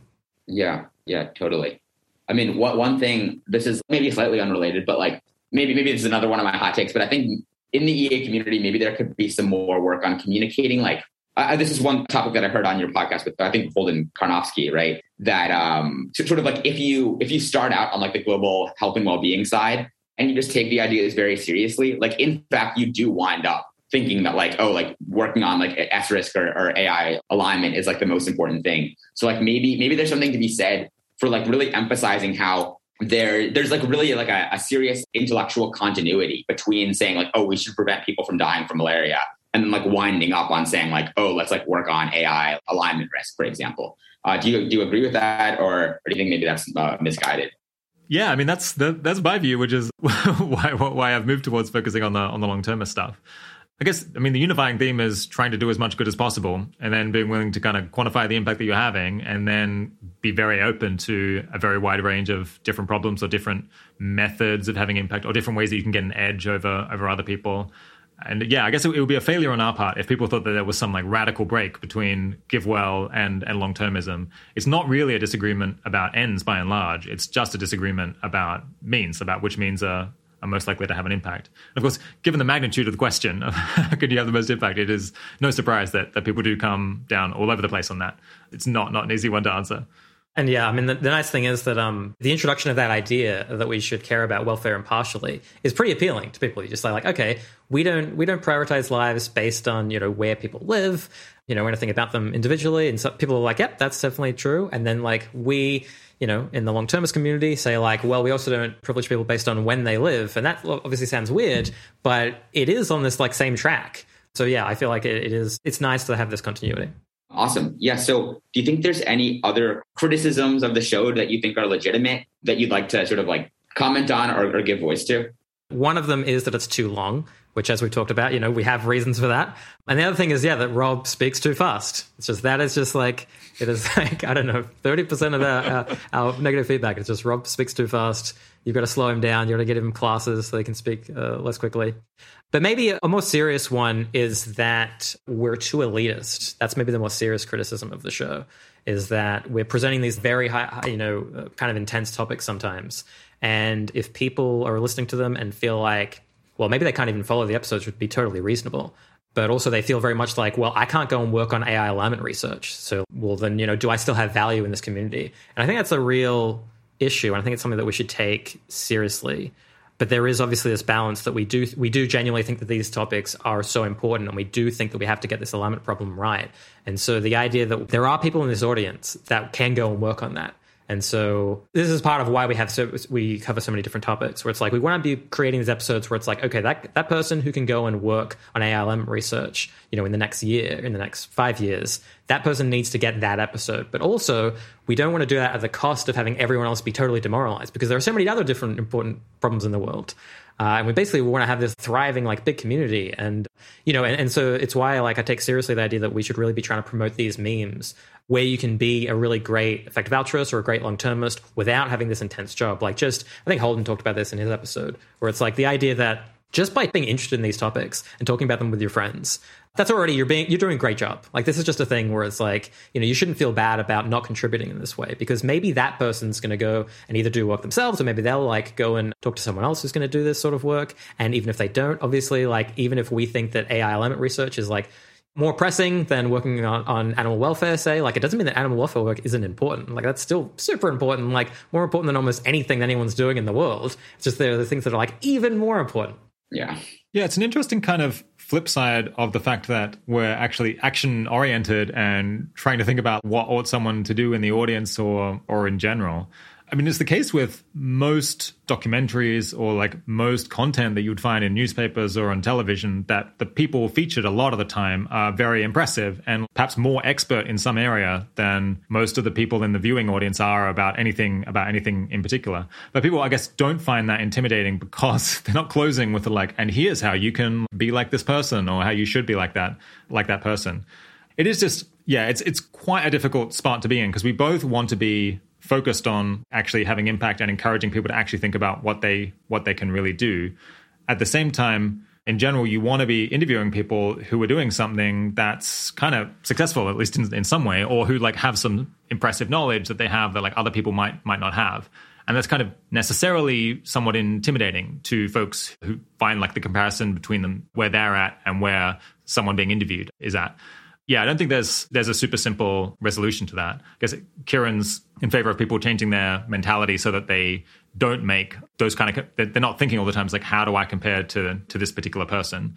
I guess I don't I don't generally do that or I don't have a lot of that insecurity about comparing myself to to exactly how well other folks are doing and I think people just vary a lot on how how much they're inclined to think that way and how difficult it is it is for them to stop. Yeah, T- taking it like a just going off of this topic and, and stepping away from the podcast for for a bit. Maybe this is like a little bit like self defensive or like self promotional, but so like you know here we are at Georgetown University, which is like not like an Ivy League school until until like literally a couple weeks ago there was no EA community. So like sort of like one thought I've had in general is that maybe there has been a little bit of like a disproportionate focus on literally like the top ranked universities in the world as like loci loci for um for effective altruism do you think that's like a legitimate area that ea could improve in or is it maybe i mean like i'm definitely open to the idea that maybe like the most sort of influential powerful people in the world are going to be coming from harvard and oxford and so like ea kind of should just focus focus on those schools yeah, well, I mean, I guess I don't make decisions about that in general. We're making the show and people can subscribe to it anywhere, and we, I guess, advertise pretty broadly. So we're not super targeted on, on Ivy League schools or anything. But I guess more broadly, I guess it is true that effective altruism has gotten more traction at more elite schools. And I guess some people have to kind of double down on that and thought, well, we should like the Cambridge group is doing really really well, so we should focus a lot of energy on on making the the Cambridge uh, student group continue to continue to really thrive. I mean, it's just a difficult trade off. If you focus on those elite schools, potentially the people there have already been filtered for having a lot of promising qualities that might allow them to be very influential in future. And then people are right to point out that they get a particular privilege from having gotten through the door in the first place, from having gotten admitted. That provides extra privileges, extra advantages that might allow them to be more powerful or richer or, or whatever else in future potentially that does provide an, an, additional reason to focus on on their views. I mean, to some extent, it would be negligent to think, well, if the US is organized in a very unfair way, such that students who went to particular colleges they just have much more influence over policy, to not then think, well, we need to make sure that their views are not terrible, even from the point of view of like, well, we need to persuade them perhaps to overturn this unfair system in which most people don't have much hope of hope of entering politics. I think, on the other hand, the Ivy League schools only have a tiny number of students relative to the number of students in the US as a, as a whole. So focusing just on that group, even if they're somewhat more promising or even if they're like somewhat more technically talented, you're missing out on like great majority of talent out there. Like I didn't go to a particularly elite school. I think like the majority of actually staff at 80,000 hours never went to an equivalently Ivy League level prestigious school. And I guess that that's reflective of the fact that even if someone who went to Harvard is very promising in their ability to have an impact or their probability of being interested in effective altruist ideas, just the base rate says that even if you know students at universities in general are a tenth as promising or a hundredth as promising, still the majority of people are going to be coming from all of those other schools. So yeah, that, that definitely shouldn't shouldn't be forgotten. I suppose if I was going to defend the decision, I might say, well, effective altruism is tiny. It's like the great majority of people, even in groups that you might think would have heard of effective altruism or have some understanding of the ideas, have never heard of it basically at all. And the number of staff involved in promoting the ideas is actually incredibly small, such that they're reasonably flat out, just making sure that the student groups at you know 12 or 30 universities uh, are going well, let alone being able to scale up groups that are working well at, at hundreds. So it's, not surprising, perhaps, that they're focused at schools where where the traction was initially pretty high. And fingers crossed, over time they'll figure out they'll figure out a recipe that's scalable to a much larger group of people. I think I think in thinking about trying to address this, I mean, the things we can do to to you know to, to mitigate this a little bit. I think it pushes us in the direction of actually trying to talk a little bit more about this this mental health stuff. Because let's say you take someone who maybe someone like Howie actually, who like went to Yale and has this like incredibly impressive CV. He looks like, you know, just on paper, looks like very scary, very intimidating, uh, very much like, you know, well, you can never do what he does. And then suddenly, you like, hear his story, and suddenly it's like, oh, actually, like, yes, he is, you know, in this privileged position in some ways, and like, yes, he's like super impressive in these other ways. But you have these huge advantages over Howie, probably, where it's like, oh, you don't have to deal with like all of this other stuff. So it's actually like this thing where it's like people are like, maybe a little bit too obsessed over like where someone went to school, where it's like, oh, that's like the important thing. That's the thing that people really value. And it's like, well, yeah, but there are like, you know, all these other other ways in which you can have these edges. And yeah, so I think like I don't know, just trying to like demystify some of these people where it's like rather than being like, okay, this person is working on this really important research and they went to X school and like they're kind of scary, being like, well, no, they're actually just people too. And so like presenting stories, um, people like you know us. I mean, you know, Rob went to a, I think I think you would say maybe ANU is more impressive than the Melbourne. I don't know if that's true, but anyway, like you know, I, I also went to like non-impressive impressive schools, but like here we are. Like people think Rob and I are doing good work and it's just yeah i mean i think this is part of part of the value of the podcast is trying to just be like well you know rob and i and like our guests like we're just kind of regular people we're not like scary robots Yeah, I, something I didn't say earlier is that obviously people have a huge bias in how they perceive, uh, how impressive they perceive guests to be, because they, the guests have an awful lot of advantages that we cut out anything stupid that they say, and when they um and ah and like get something wrong, it's not a problem at all. They, they sound incredibly fluent because it's been edited to a substantial degree. We're also playing on like the ideal home turf for them because we choose the topic on which they are particularly excellent. And we also like often will interview them naturally at a time when they're doing particularly well because we're like thinking, well, you know, who's really on it at the moment and what, and what stuff can, can we learn from them? Yeah, I mean that that's one thing to point out actually is that a lot of our guests, you know, who don't have a lot of experience are super nervous when they come on the show. And part of that is because they feel intimidated by our previous guests. So it's like they they're going to be like you know someone in the future is going to be intimidated by them, but they're intimidated by everyone else. And part of it is this thing where like it's one of the drawbacks to like presenting someone's best view is like people generally sound very smart on a show, including Rob. Rob sounds way smarter on our show than he does in real life, and that's just the nature of the you know that's the nature of the editing. Rob, do you want to defend yourself and, and say that you're you're even smarter in real life? Absolutely not. Another factor I haven't even mentioned yet is uh, people will often they'll think, oh, you know, this particular guest, you know, Mushtaq, for example, he's just so on it with his ability to like explain economic concepts and how much he's thought about institutional economics and how politics works and so on. I could never compare to that. Of course, they keep in mind Mushtaq is 60 and he's been doing this for 35 years. So he's like really at the kind of the peak of his career. And you wouldn't expect that anyone who was 20 or 25 or even 30 would have necessarily any level, like that level of expertise in, in, in any particular thing. So it can be quite an unfair comparison. And the other thing is, Mushtaq is probably like bad at a whole bunch of stuff. he probably has a whole bunch of weaknesses that are not getting highlighted in this format. Areas in his life where someone else could be way better. Like maybe he's, I don't mean to single out Mushtaq, I have no idea. But maybe Mushtaq is very disorganized and he desperately needs someone who is able to be a fantastic executive assistant or someone who's able to like manage the organization or like manage people in a way that he's, he's not suited to do because he's too much of an academic and too in his head. So you don't need to necessarily, like, this is, shouldn't be imagining in each case, it's like, how do I compare with this guest on their like area of greater strength, but rather thinking like, can I develop any aptitude that's useful to, to some high level? I think the odds of that is like much higher, close to 100% for most listeners. Yeah, I mean, the other thing that I, there's a very important meme to me, which Rob touched on earlier, that I think the most important thing is that good is done in the universe. And I think we have this tendency in effective altruism to feel like we kind of need to be contributing ourselves. Like it's very important that like we're the ones who are actually like actively contributing and that everyone sort of, you know, is aware of that. And I feel like if we could you know, get this meme out there and kind of transition to the point of like, well, the thing I really want is for like the best person to get that job, say. And then you apply for a job and you don't get it. And assuming that you think that the people running that organization are competent, then you're like, well, yeah, a better person got that job. That's actually good for the universe intellectually. And obviously this is very difficult and very sympathetic to challenges for people who like, you know, can't can't get these sort of jobs. But it is possible to just have this reframing where it's like, actually, I don't need my name on that paper, or, you know, I don't need that job, or like, I don't need to have the job where I can like donate millions of dollars. I'm just very keen on the world going really well. And I think it's like both healthier and more satisfying for you individually and just like better for the community. Yeah, yeah. That's a really, really great point. Maybe, Rob, do you want to talk about some like what kind of things get left out of the show that, yeah, yeah, maybe like start at the interview, but then don't wind up in the final cut? Oh wow! I think you should definitely ask Keiran for that. Yeah, I, I actually kind of. I guess I, I, basically the situation we have now is I record the interviews and then I hand it to Keiran and he fixes up all of the mistakes that I've made and I and, I, and I barely have to think about it, which is fantastic as a host. and yeah, Keiran would be very difficult to replace with uh, so many years of experience knowing exactly how to do that. Yeah, Keiran. Okay, Keiran, do, do you want to take this one maybe?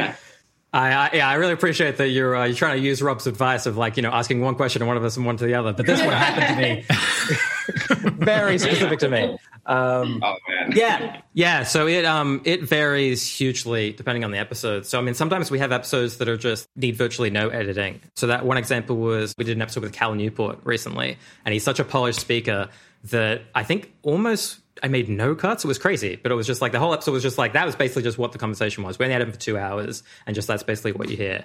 And in some cases, like we say, like we're very open to doing multiple recordings. Uh, sometimes we can record for you know like a 10 12 14 hours or something and it'll end up being like a two hour episode uh, and, and and a nice compliment is that i feel like people don't know when it's been a real nightmare at it we, have never gotten we've never gotten any feedback where it was like, oh, obviously, like that was from multiple sessions, and like this was you know jumping around all the time. So um, yeah, no, it, it just really depends on the guest, and, and we're very open to having people who don't have a lot of experience Uh, but it, just means that, like, you know, you, you have this option of getting really brilliant people who have these incredible ideas, but they've never done any podcasts before because I mean that's just not the kind of thing.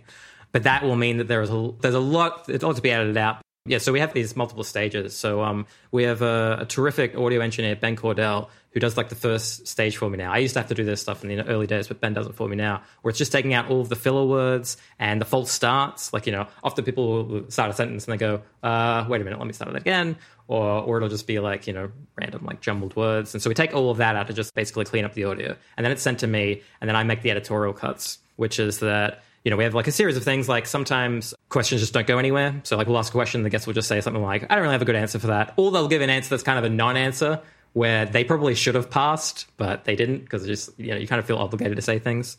And sometimes we have full sections that didn't quite work. So I'll, I'll do a lot of like rearranging sometimes. Uh, we really try and make sure that the most engaging section comes at the start. So actually, sometimes the section that you hear at the start of an episode happened three hours in and it's just like that's that was the best bit. And so as long as and so as long as we haven't like created these contingencies where it's like people keep saying like well that's what we are talking about earlier yeah that's a, that's, a, that's another piece of advice that, that Keiran will have. Or I can I can hear him feeling un, unhappy on the other end of the line when we're recording, and we've created a dependency where we've like referred back to something in the past, as we're doing right now, and, um, which is then going to make it make his editing job uh, enormously harder potentially if we want to rearrange. So so Keiran, you're you're doing all of that behind the scenes work like that. That's all you, or do you have like a broader team that's that's helping you with all this? Yeah, so I, I sort of lead the team. So basically, as Rob said, like you know, we're a four person team.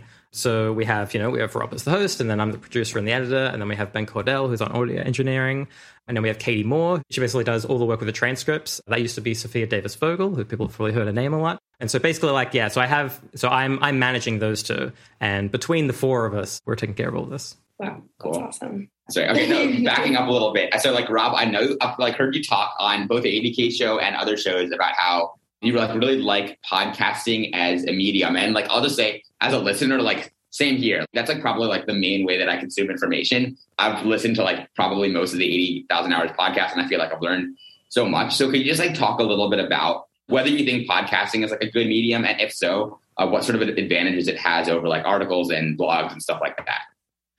Yeah, so I guess yeah, none of these thoughts are original, but I guess they, they do just jump out a lot of the a lot of the benefits that you get from podcasting. So I suppose because it's so much cheaper to create, there are just a lot of shows now, which some people kind of gripe about. It's like, oh, everyone has a podcast now. Isn't everyone like wildly narcissistic and crazy to think that anyone wants to listen to them? but it's a little bit now like blogging kind of was in the 2000s, Whereas, like, actually, it turns out that lots of people knew a little bit about something or other, or at least they wanted to express their their, their thoughts on things.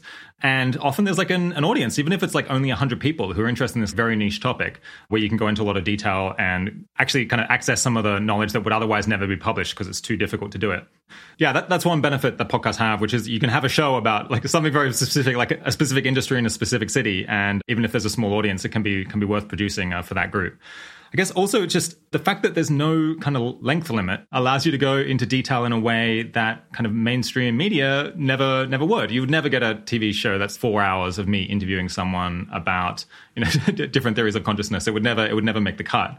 Nor nor really would it on on radio or anywhere else that, that I can think of. But there is just a significant audience, I think, out there that is hungry for more depth than they were getting from the kinds of shows that are available on, on TV or radio or elsewhere, or even really blog posts, which, which unless someone is willing to put in an, an awful lot of effort, are not going to go into as much detail as a really long form interview interview might. Yeah, I think that's a that's a great point, especially about the, the length, which I know you talked about before. And I know the 80,000 hours show is much longer than other podcasts tend to be. So could you just like lay out the case for why you think podcasts in general should be like longer than they generally are? Yeah. So, so the first thing is what I was saying before. That there's this niche for this particular format. Where of like, this is what you should listen to if you want to, if you want to actually know a ton about this topic, rather than just get the superficial story again. I suppose there's also this economic case that I've written up, which is basically that if you're going to interview someone at all, you have to put, uh, if you're going to do a good job, you have to put in a bunch of time preparing, like reading their book or like getting to understand their general shtick, their like general worldview, in order to be able to ask good questions. And kind of that that upfront cost and the cost of getting them to have their microphone set up and, and getting them to actually book a time, that's kind of the same whether you interview them for 20 minutes or interview them for four hours. So there is some incremental variable cost in interviewing people for longer. I guess it takes up a, a, bit more time on their part. Keiran has to do a whole lot, whole lot more editing as well. But nonetheless, you get like a lot of economies of scale basically by interviewing fewer people, but interviewing them at much greater length.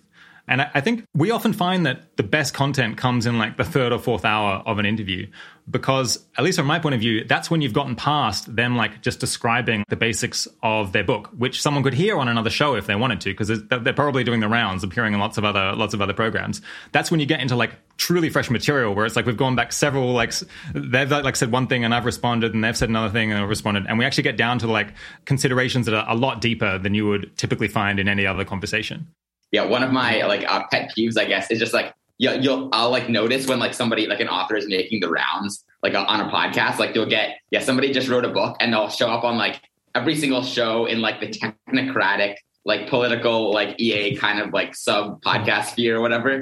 Um and so like one thing I really appreciated about the 80 80,000 hours show is that you guys definitely do have like some authors but it doesn't tend to just be like the people who just wrote a book or something. So like I feel like that's probably like an overrated consideration. It just like uh, like literally authors just like making yeah like making the rounds and like yeah but probably saying the same thing over and over it's such an overrated consideration that I think people actually just go out and write books, basically, so they can get on a whole lot of shows uh, to talk about the book. Oh, wow. uh, they already know the ideas, but like people won't have them on until they've uh, they've blessed them with a with a book. Yeah, our, our, our, idea is well, we'll like let them do all of those other shows, and then we'll listen to it, and then we'll interview them later, and we can kind of react to everything that they've produced uh, when when they when they were doing the rounds, so to speak. And then the other thing we do is um, often we'll take a talk that someone's uh, given already, and we'll like put that at the beginning of that episode just to like you know give the give the audience like a refresher on the things that they would have said, but then we get to keep the whole three hours to, to get into novel material.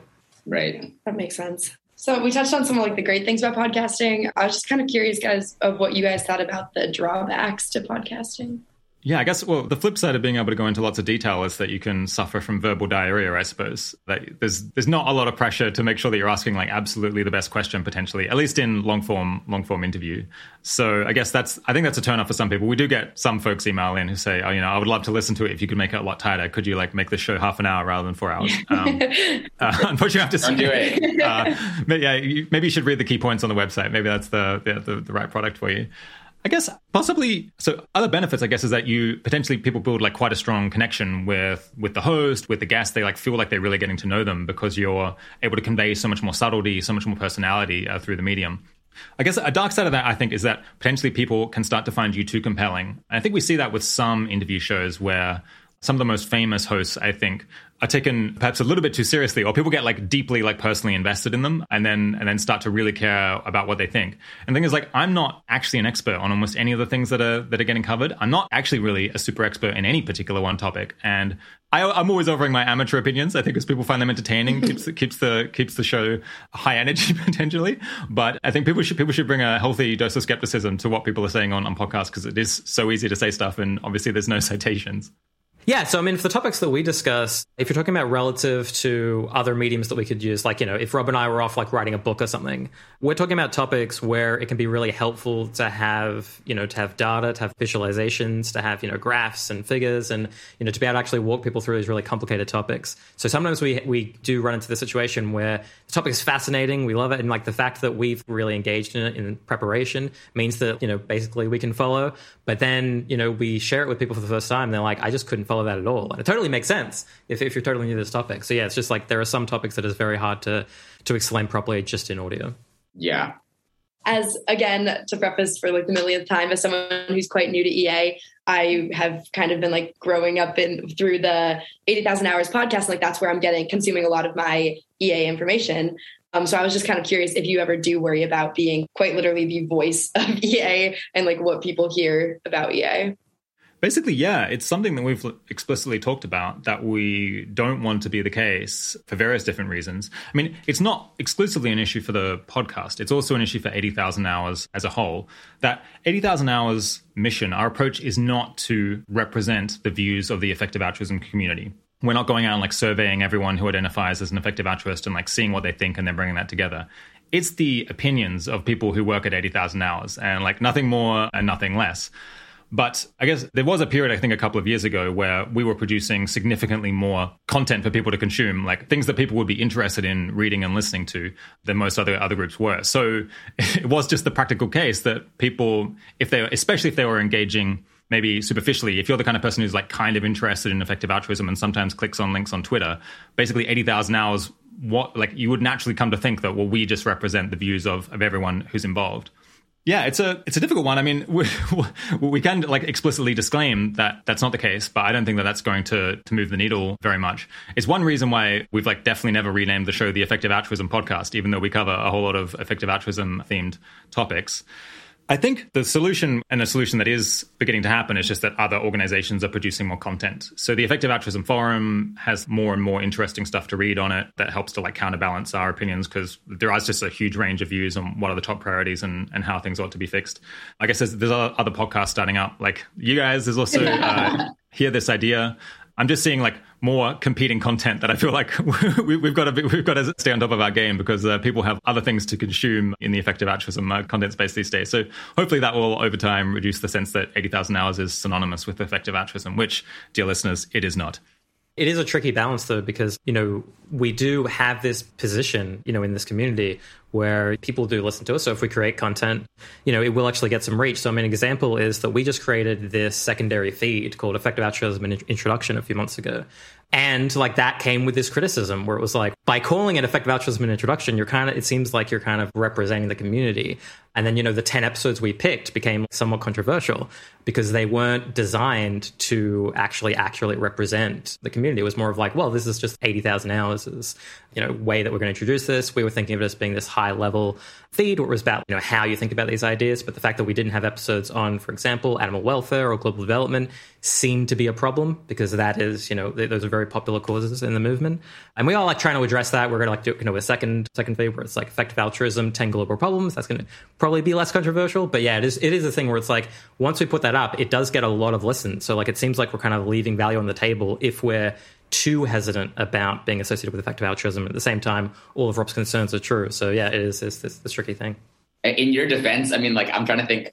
Maybe maybe by listening to the eighty thousand hours podcast, like people actually are getting a, like a fair representation of like what could reasonably be called like the effective altruist perspective. Than if they just sort of consumed any other amount of medium for the same time. Like I suppose there's no excellent way to like make sure that somebody's getting like an absolutely uh, like unbiased, completely like point of view neutral sort of perspective. I mean, so but also maybe maybe I just like agree with 80k too much, and so like yeah, yeah. I mean, we're definitely not representative in in some ways. So I think like half of donations among people who identify as effective altruists is going towards global development. But I would say you know global development is only about 10 percent of the episode. So that's that's maybe a case where there's like the most glaring difference between what the community as a whole is is interested in and what and what we focus on. I suppose many many people know 80,000 hours leans towards a long-termist perspective. So we tend to be interested in this like new technologies, regulation of new technologies, ways things could go wrong, like how could we steer culture in the right direction in, in the long term.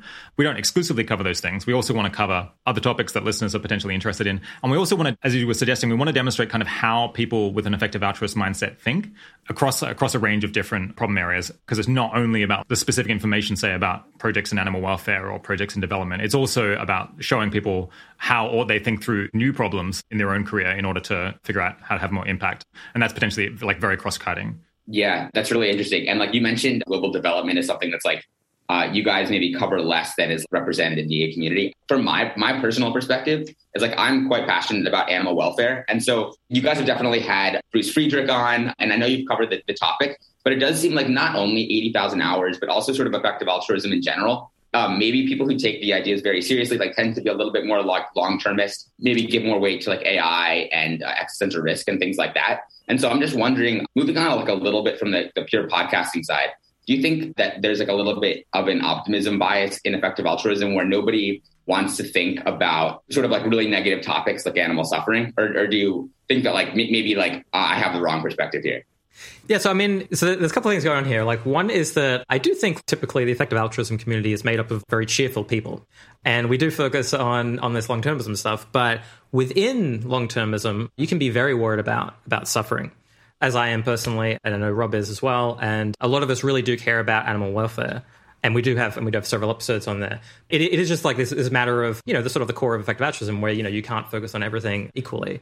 And so the fact that we don't focus as much on one cause doesn't mean that we don't care about. It. I mean, like, you know, I think both Rob and I are just absolutely horrified by the horrors of factory farming. Viscerally, like, it is something that like really bothers me in a way that a few other things does.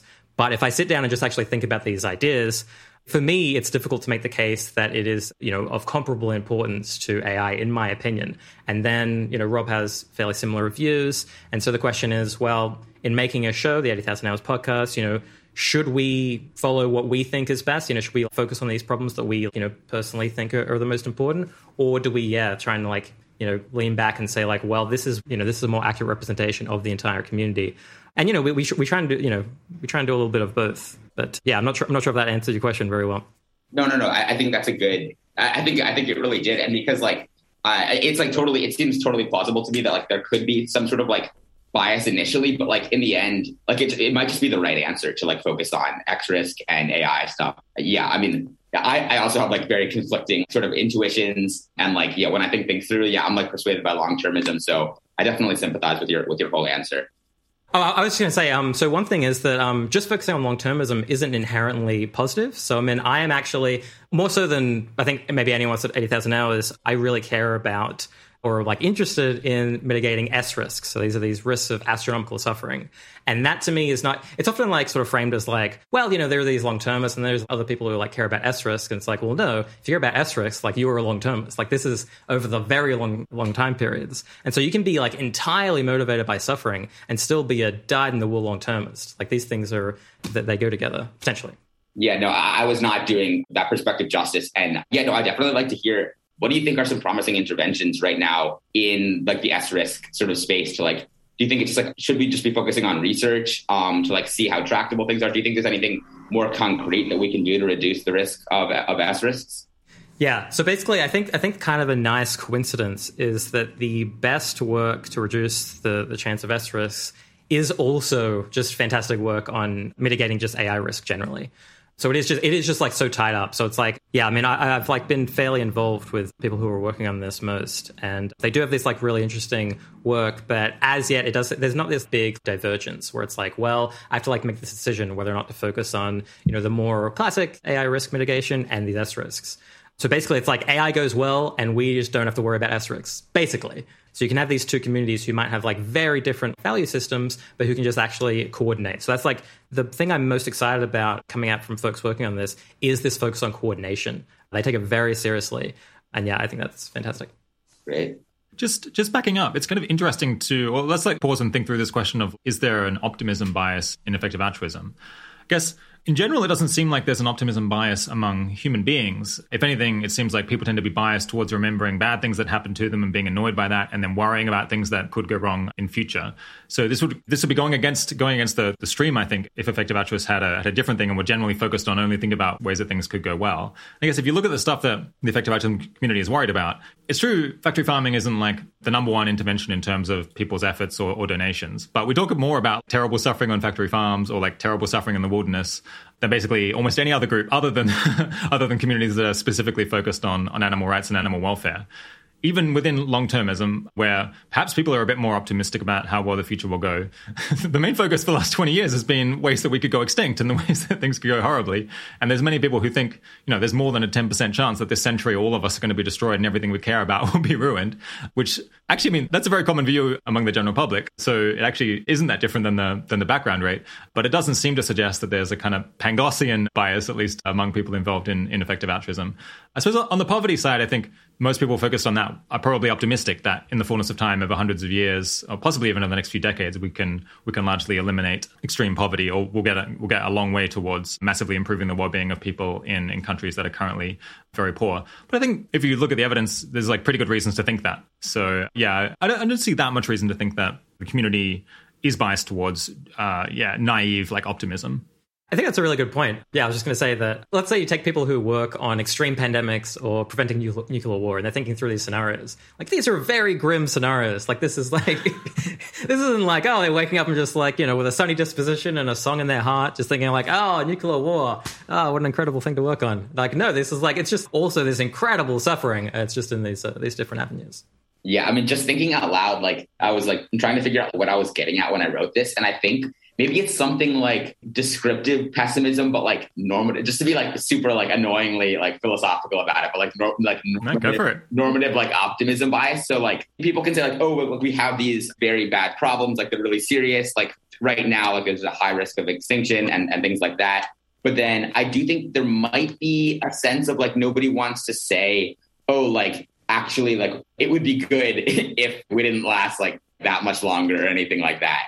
Uh, do, do, you have any comment on like yeah maybe this like normative descriptive distinction in terms of like optimism and pessimism? I mean, the possibility that the future will be net negative has been discussed a lot. I mean, yeah, it's interesting when you when you survey the general public on things.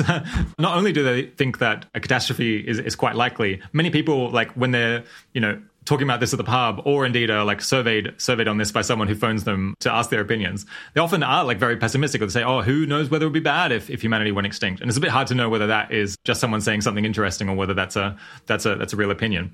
But in, in effective altruism as well like at places like the future of humanity institute people have thought a lot about what are the prospects for things going well what's the prospects for ways that you could end up with a lot of suffering locked in for a long period of time I think most of the people who've thought about this a lot tend to lean towards thinking that there's going to be like more good stuff in the future and expectation than than bad stuff. Mostly because there's strong incentives to create that. If you're going out into space and like making use of all the energy and stars and things like that, it's not obvious like what strong motivation people have to create suffering or to create other other harmful things but it's clear why someone would be motivated to go and like run instances of, the, of, themselves having a having a great time so there's like broad considerations like that broad worldview issues that i think cause people to say well even though it's potentially quite a risky gamble there's good reasons to think that the future is going to have like a predominance of, of positive stuff yeah and yeah. i guess well, I guess just on that note, Keiran, I'll throw this one at you, but do you think that the world is net positive and how confident are you in that?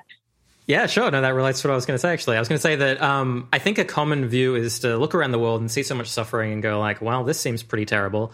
And certainly historically and be like a pull that, you know, this historical injustice and suffering that's going on to this point and think, well, things just aren't great. So like if the world, if we just all like died in our sleep painlessly tonight, how bad would it be? And I think you can basically have that view and still work on the things that 80,000 hours recommends because you can accept the view that it's like, well, up to this point, the world has been net negative. I'm not saying that it is or not. I'm very uh, uncertain about that. But you can have that view and still be like, well, that doesn't mean that we're not going to get, things aren't going to get way better as we develop technology. So it seems like, you know, um, actually, I'd be interested to know what the median view is of EAs here, but I'm not at all confident that even the world today is net positive. Like, I, am not. I'm just very like I don't know. Nor am I. But but I would just say like, but I'm very optimistic that we can get to a point where it will be, and then once you get to that point, it's not like that just ends where it's like okay, we're like a bit net positive. The prospect we have in, in store is that things could get incredibly positive. Like once we get things right, things can go very right. That's the kind of thing that motivates a lot of people in, in EA. Okay, so we we don't know now, but we could be net positive. I'm, I'm actually curious. What do you what do you? Yeah, think? Um, Can I throw that one at mean, you? Uh, yeah, sure. thank, thank you, Carney. Um, uh, I think like in terms of humans, I'm like uncertain, but like I feel feel like when you throw in like wild animals and factory farming, it's like almost positive certain that like right now the world is like a bad place. I like find it very hard to believe that like the billions of animals that we're torturing, like any sort of like normal experience, like outweighs that like I'm pretty pretty persuaded that like yeah, wild animals are like probably having a pretty bad time also. I mean, and like yeah, so so so, so that's what it seems like to me. Um, what about you, Carney? I guess I think I'm just wired oddly optimistically. And I've always just been someone that's like, there's more good than bad, more good than bad. But that also just could be like the privilege that I've been born into.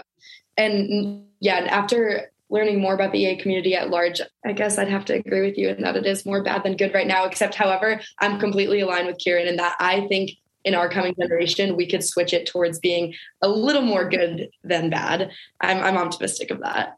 But Rob, I don't think we got your your full answer on that.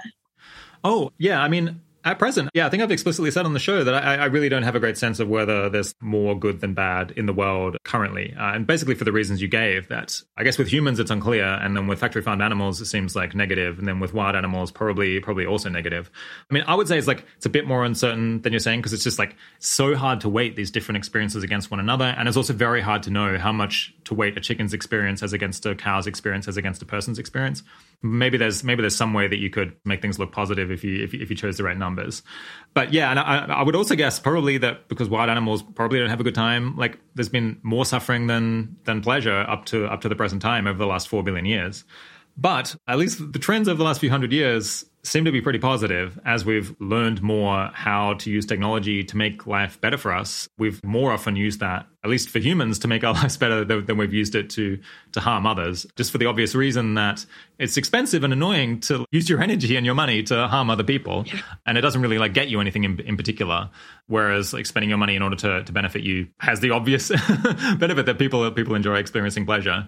And there's potentially good reasons to think that just as technology continues to improve, we will find more and more ways to benefit ourselves and even get rid of the remaining cases like factory farming, where we feel like it's cheaper to benefit ourselves by by harming others. You would hope that over the course of possibly even decades, but if not decades, then centuries, that there'll no longer be that that incentive to to harm animals in order to produce meat more cheaply.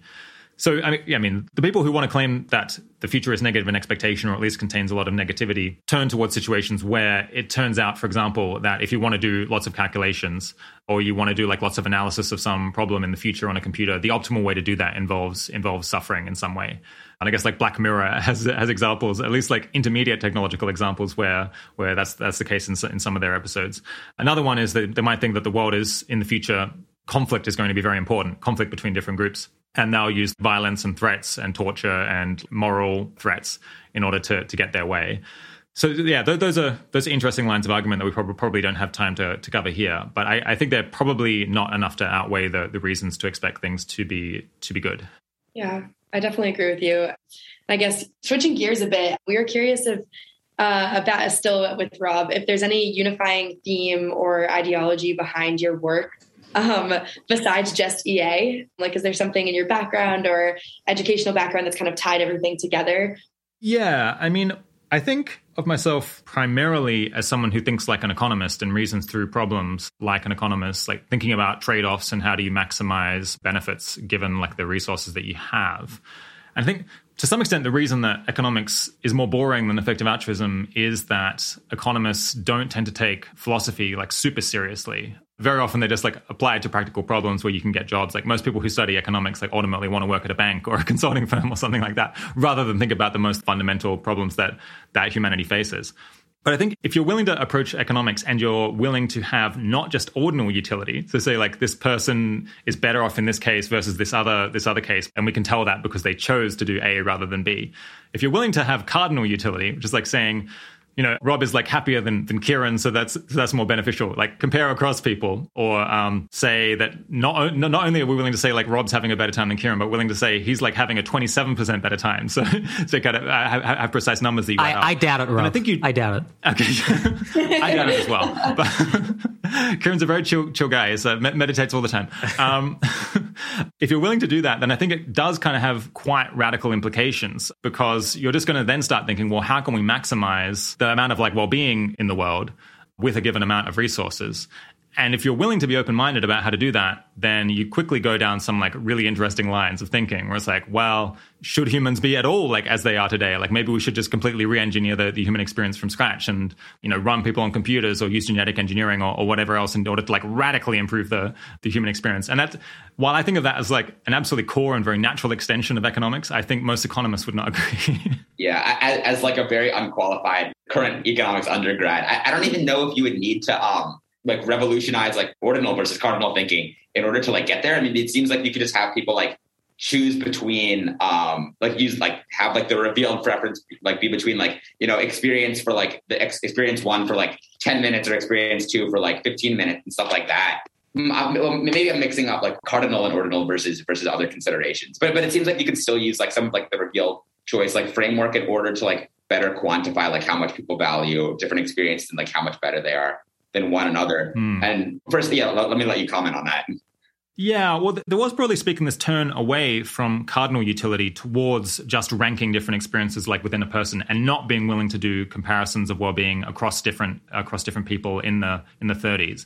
And I think it did make economics a lot more boring because you were no longer able to say, well, if we take money from this person and give it to this other person, they're going to get 10 times as much utility out of it. That kind of thing was strongly, strongly discouraged. So you didn't have like social welfare functions that would allow you to have more interesting policy implications other than just like, let's maximize people's incomes or their, or their choice set or whatever. And I guess if you're only doing ordinal utility, then I guess what can you say about the case where it's like, well, let's create someone new who's going to like be having a much better time. If you're not willing to do interpersonal comparisons of utility, then you can't even like really tell whether that's positive because you can only rank the different lives that that person could live based on their based on their choices, which yeah, just naturally I think limits the kinds of questions that you're going to be considering. Yeah, maybe you could do some sort of like Rawlsian veil of ignorance. Like, would you rather, like, if you didn't know who you were going to be, like, would you rather be this person or, or, that person? But there's some definite conceptual issues there. Yeah. Regarding, so, so you mentioned how like, econ- like economists don't take philosophy maybe as seriously as they ought to. Do you think it works in the other other direction as well? Do you think uh, philosophers ought to take economics more seriously? Well, I think it's true that philosophers in general are not very good at empirical work or very good, I think, at yeah, knowing what is the evidence within within social science. And I think probably they they would agree with that by and large because it's not not their specific training. Like philosophers are very specialized in a particular kind of analysis involving like abstract reasoning and like improving things from different premises and seeing where you can where you can get from that. It's at least like the kind of philosophy that I follow. It's like surprisingly mathematical. I mean, the question, of, like, I think if you want to apply philosophy to the real world, which effective altruism is trying to do, then you absolutely need to start engaging with this practical social science like economics. And if you're going to study like one more thing in addition to philosophy, I think like economics would, would be a good choice. But maybe you know sociology or psychology or politics could also be could also be uh, really really relevant. But yeah, I, I, think my impression listening to philosophers sometimes when they weigh in on like practical policy questions is that they are overconfident about their ability to read empirical research and their ability to like tell what are the likely consequences of policies. So yeah, philosophers who, who want to wade into that, uh, I think probably do need to broaden their like analytical toolkit beyond what what they typically get in a PhD program. Yeah. Okay. Now, now moving on, Keiran. So you've had quite the interesting career. So you started out as a professional poker player, mm-hmm. and then I believe you started studying psychology at the graduate level, um, and now are a podcast producer. So that's a super interesting mm-hmm. career. Do you think there's any sort of unifying strand behind behind those experiences? Yeah. So it's a pretty chaotic career. But yeah, my, my made up answer is uh, inspired by my friend AJ Jacobs, who is writing a new book all about puzzles. And I think the common strand in my career is that I've always been solving puzzles. So in terms of being a poker player, you know, some people could be attracted primarily by the money or maybe by the lifestyle. You know, they want to live in Vegas or something. But um, for me, I just love the puzzles. I just love, you know, playing an individual poker hand is an individual puzzle. And you're like, okay, here's a story that someone's telling me do I believe them? Why wouldn't it be true? And and that's how I, I treated it. That's why it was it was fun. And then as for psychology, you know, which, which happened after I, I, decided that I you know that I wanted to do good with my my career, and although before I had found EA, I was motivated to try and like come up with this whole like different like type of therapy. So it was this like huge puzzle that I took on like trying to like solve that. And then with 80,000 hours, generally, I think it's very helpful to think about solving global problems as puzzles, this reframing that AJ talks about. So it's like, he'll say things like rather than like pitch someone on you know the climate crisis which can make you curl up in the fetal position and just not want to have to deal with it it's just terrifying if you reframe that as well, we're trying to solve the climate puzzle. Suddenly, it's kind of motivating. You know, people love, people are crazy about puzzles. Like, you know, you, will actually actively like, want to wake up to like work on that kind of thing, and you know, you'll still get the benefits. You know, people want to solve puzzles, even if they have like no relevant. You know, if it's like you know the New York Times puzzle for that day, people are obsessed with it. So, like, if you can get people to channel that energy into these puzzles, I think it's uh, yeah, enormously valuable. And that's that's the kind of thing I like with my job is that I get to like constantly be playing around with these different kinds of puzzles, whether it's actually solving problems or just within the editing process, where it's like, okay, I have this ten hours of raw audio. What the hell am I going to do with this? Uh, I've got to like somehow make it into a popular episode. Okay, maybe it's going to be this section's going to go here. Maybe I'm going to cut like this hour here, and we're going to re-record that. And I'm going to move these things around. It's kind of like a jigsaw. And at the end, you know, you, you feel like you've solved it if you've made a good episode. Uh, well, I was just curious. We, out of pure curiosity, I'm also in the psych realm, and so I was just curious about your new puzzle form of therapy. Could you just explain that a tiny bit if you're still into oh, that? Uh, yeah, I mean that that is uh, that is a probably a bigger conversation. But basically, the background is that like based on my views, I virtually never feel sustained guilt personally. And I was like, well, if I could, you know, bring ideas from philosophy into a therapy situation, sort of basically like teach people the things that, that I learned, maybe I could at least reduce guilt in populations where it was particularly pernicious. So like people who have major depression or people with eating disorders where it's like, you know, this idea of guilt or, you know, self-hatred is particularly bad. I felt like that would be a, you know, a very new way of addressing these sort of things that I hadn't seen done elsewhere. That's really cool. Do you think you'll ever go back to working on that? Well, what happened was is that I was in this uh, yeah in this graduate program, and I was pitching these ideas, and my thesis supervisor, who was great, but was saying like that's really interesting, but no one here is going to be your supervisor for that and was basically saying like you have to do something like that's actually sort of playing the game actually like just doing what kind of everyone does. And then maybe you know after you've like been working in this field for like five ten years maybe they can come back to this sort of crazy stuff. And that's when that was right around the time that i found effective altruism.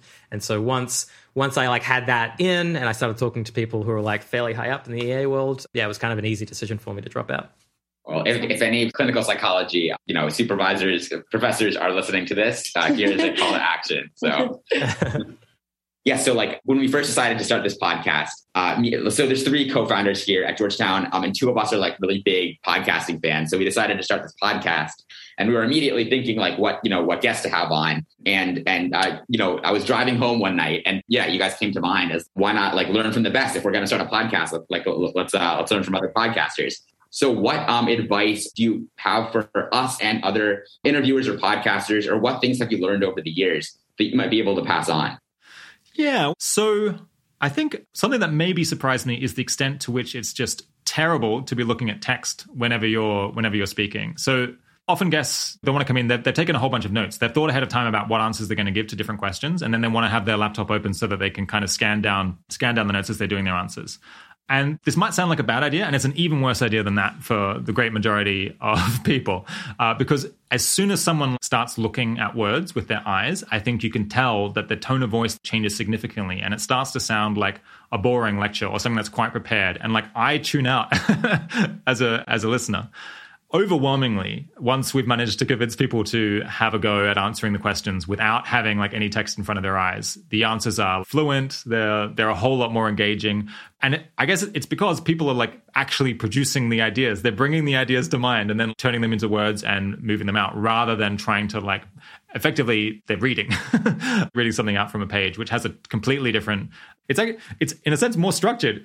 But it seems like humans as listeners for whatever reason, we kind of enjoy this like halting speech style, which when transcribed looks like garbage, but as a listener actually works really well to keep you engaged because, I mean, I'm kind of speculating, but I think it's because listening to someone like pause and say um and you know go go fast and slow and be excited at particular points that causes you to try to get in their head and to be like basically mirroring the thoughts that they're having as they're as they're generating the speech in a way that isn't possible someone someone reading a text yeah, you guys have probably listeners, you've probably heard exactly what Rob's talking about. So like I have a split screen here with my notes on one side and the Zoom screen on the other. And you guys have almost certainly heard me like start reading out in a slightly different tone of voice. So so moving forward, I'll try to I'll try to avoid that. Thank you for the tip. Yeah, I would say the biggest piece of advice for new podcasts is, is that guest selection is by far the most important thing. So I think that sounds like obvious, but also I think people just maybe don't internalize that as much as they should. In that there are a lot of things you can get away with. You know, you can have an episode that goes way too long, that has like sessions that don't work. You know, you, you can have, you know, technical problems, which that, that can be bad too. That's its own thing. But basically, if you get the guest selection wrong, it's just unrecoverable basically the episode can just be like well that's it like now, now, you're in like damage limitation where it's like you know maybe you can like keep cutting down and you know i think maybe maybe you know people have had this experience if they try to make podcasts like you can have these episodes that just kind of go off the rails and now you're like well you know i've got like, like three hours like should i make it into like half an hour or is there a way to salvage it? And i think basically just like spending a lot of time carefully thinking about guests and getting outside opinions and maybe even doing test calls is really worth it. So like if let's say you've got like you know you're gonna like interview someone for two hours it might even be worth breaking that down into saying like i actually think it'd be better to do like a 20 minute test call and have like you know an hour 40 minutes for the actual podcast you know if you like you know only want to take two hours of this person's time. And then actually like be quite quite ruthless with with saying like well this person just maybe they're like you know either you know very bright but like just aren't a good communicator or maybe they're like a great communicator, but when you talk to them, it sounds like they don't actually have that much to say. And uh, yeah, so it's just basically if you get a great guest, then you can incorporate some of our other tips about like making sure they're as comfortable as possible and giving them like free reign kind of thing out you want, and you can kind of you know hold their hand along to getting a great episode out of it. Yeah, some people have the gift of the gab and some people don't. And I, and I don't know, like, is this some like deep personality thing that people also had when they were five? Or is it just that some people train much more in communication than others? But yeah, there's a very stark range. And if someone neither particularly has this talent to start with, and nor have they cultivated the the talent of like putting themselves in the mind of the audience and thinking, what does this other person need to know in order to get to where I am? If they haven't trained that, we're not able to like trade them in that quickly enough to to make an episode work.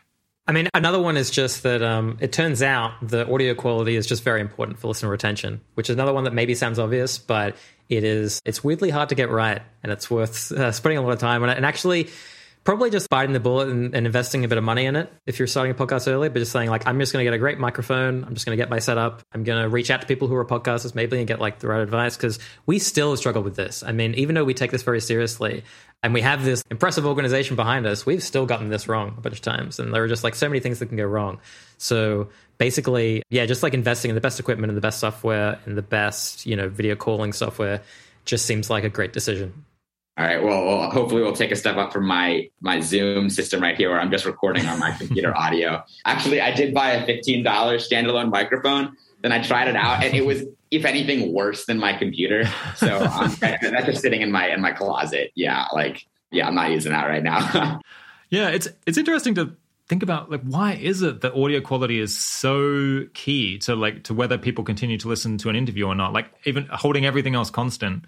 Um, i don't i'm not sure that i that i know but i one thing that i suspect is just that it's difficult to concentrate on low quality audio uh, because you both have to be doing two things at once like trying to figure out what the person said through the like static or whatever else and then also like analyzing it. And it's just like so much less fun to be doing those two things uh, at once. Like people people get tired, and I, I don't know. I, I, feel like this when I'm listening to low quality audio.